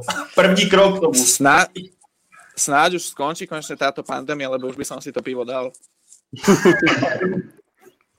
Mějte se. Každopádně ďakujem aj za pozvání. Majte se. Tak, eh, mějte se krásně, eh, uvidíme se tentokrát tradičně v pondělí po Lize. Já vás ještě pozvu k vysílání ČT Sport. Eh, předehrávku dáváme živě a jedná se o utkání Bohemky s Jabloncem takže mm, by to nemusel být špatný fotbal. Uh, Fotbal Focus podcast najdete na webu fotbalfocus.cz, ve všech dobrých podcastových aplikacích, na YouTube. Uh, přečtěte si nový Football Club, který je uh, přímo za Karlem.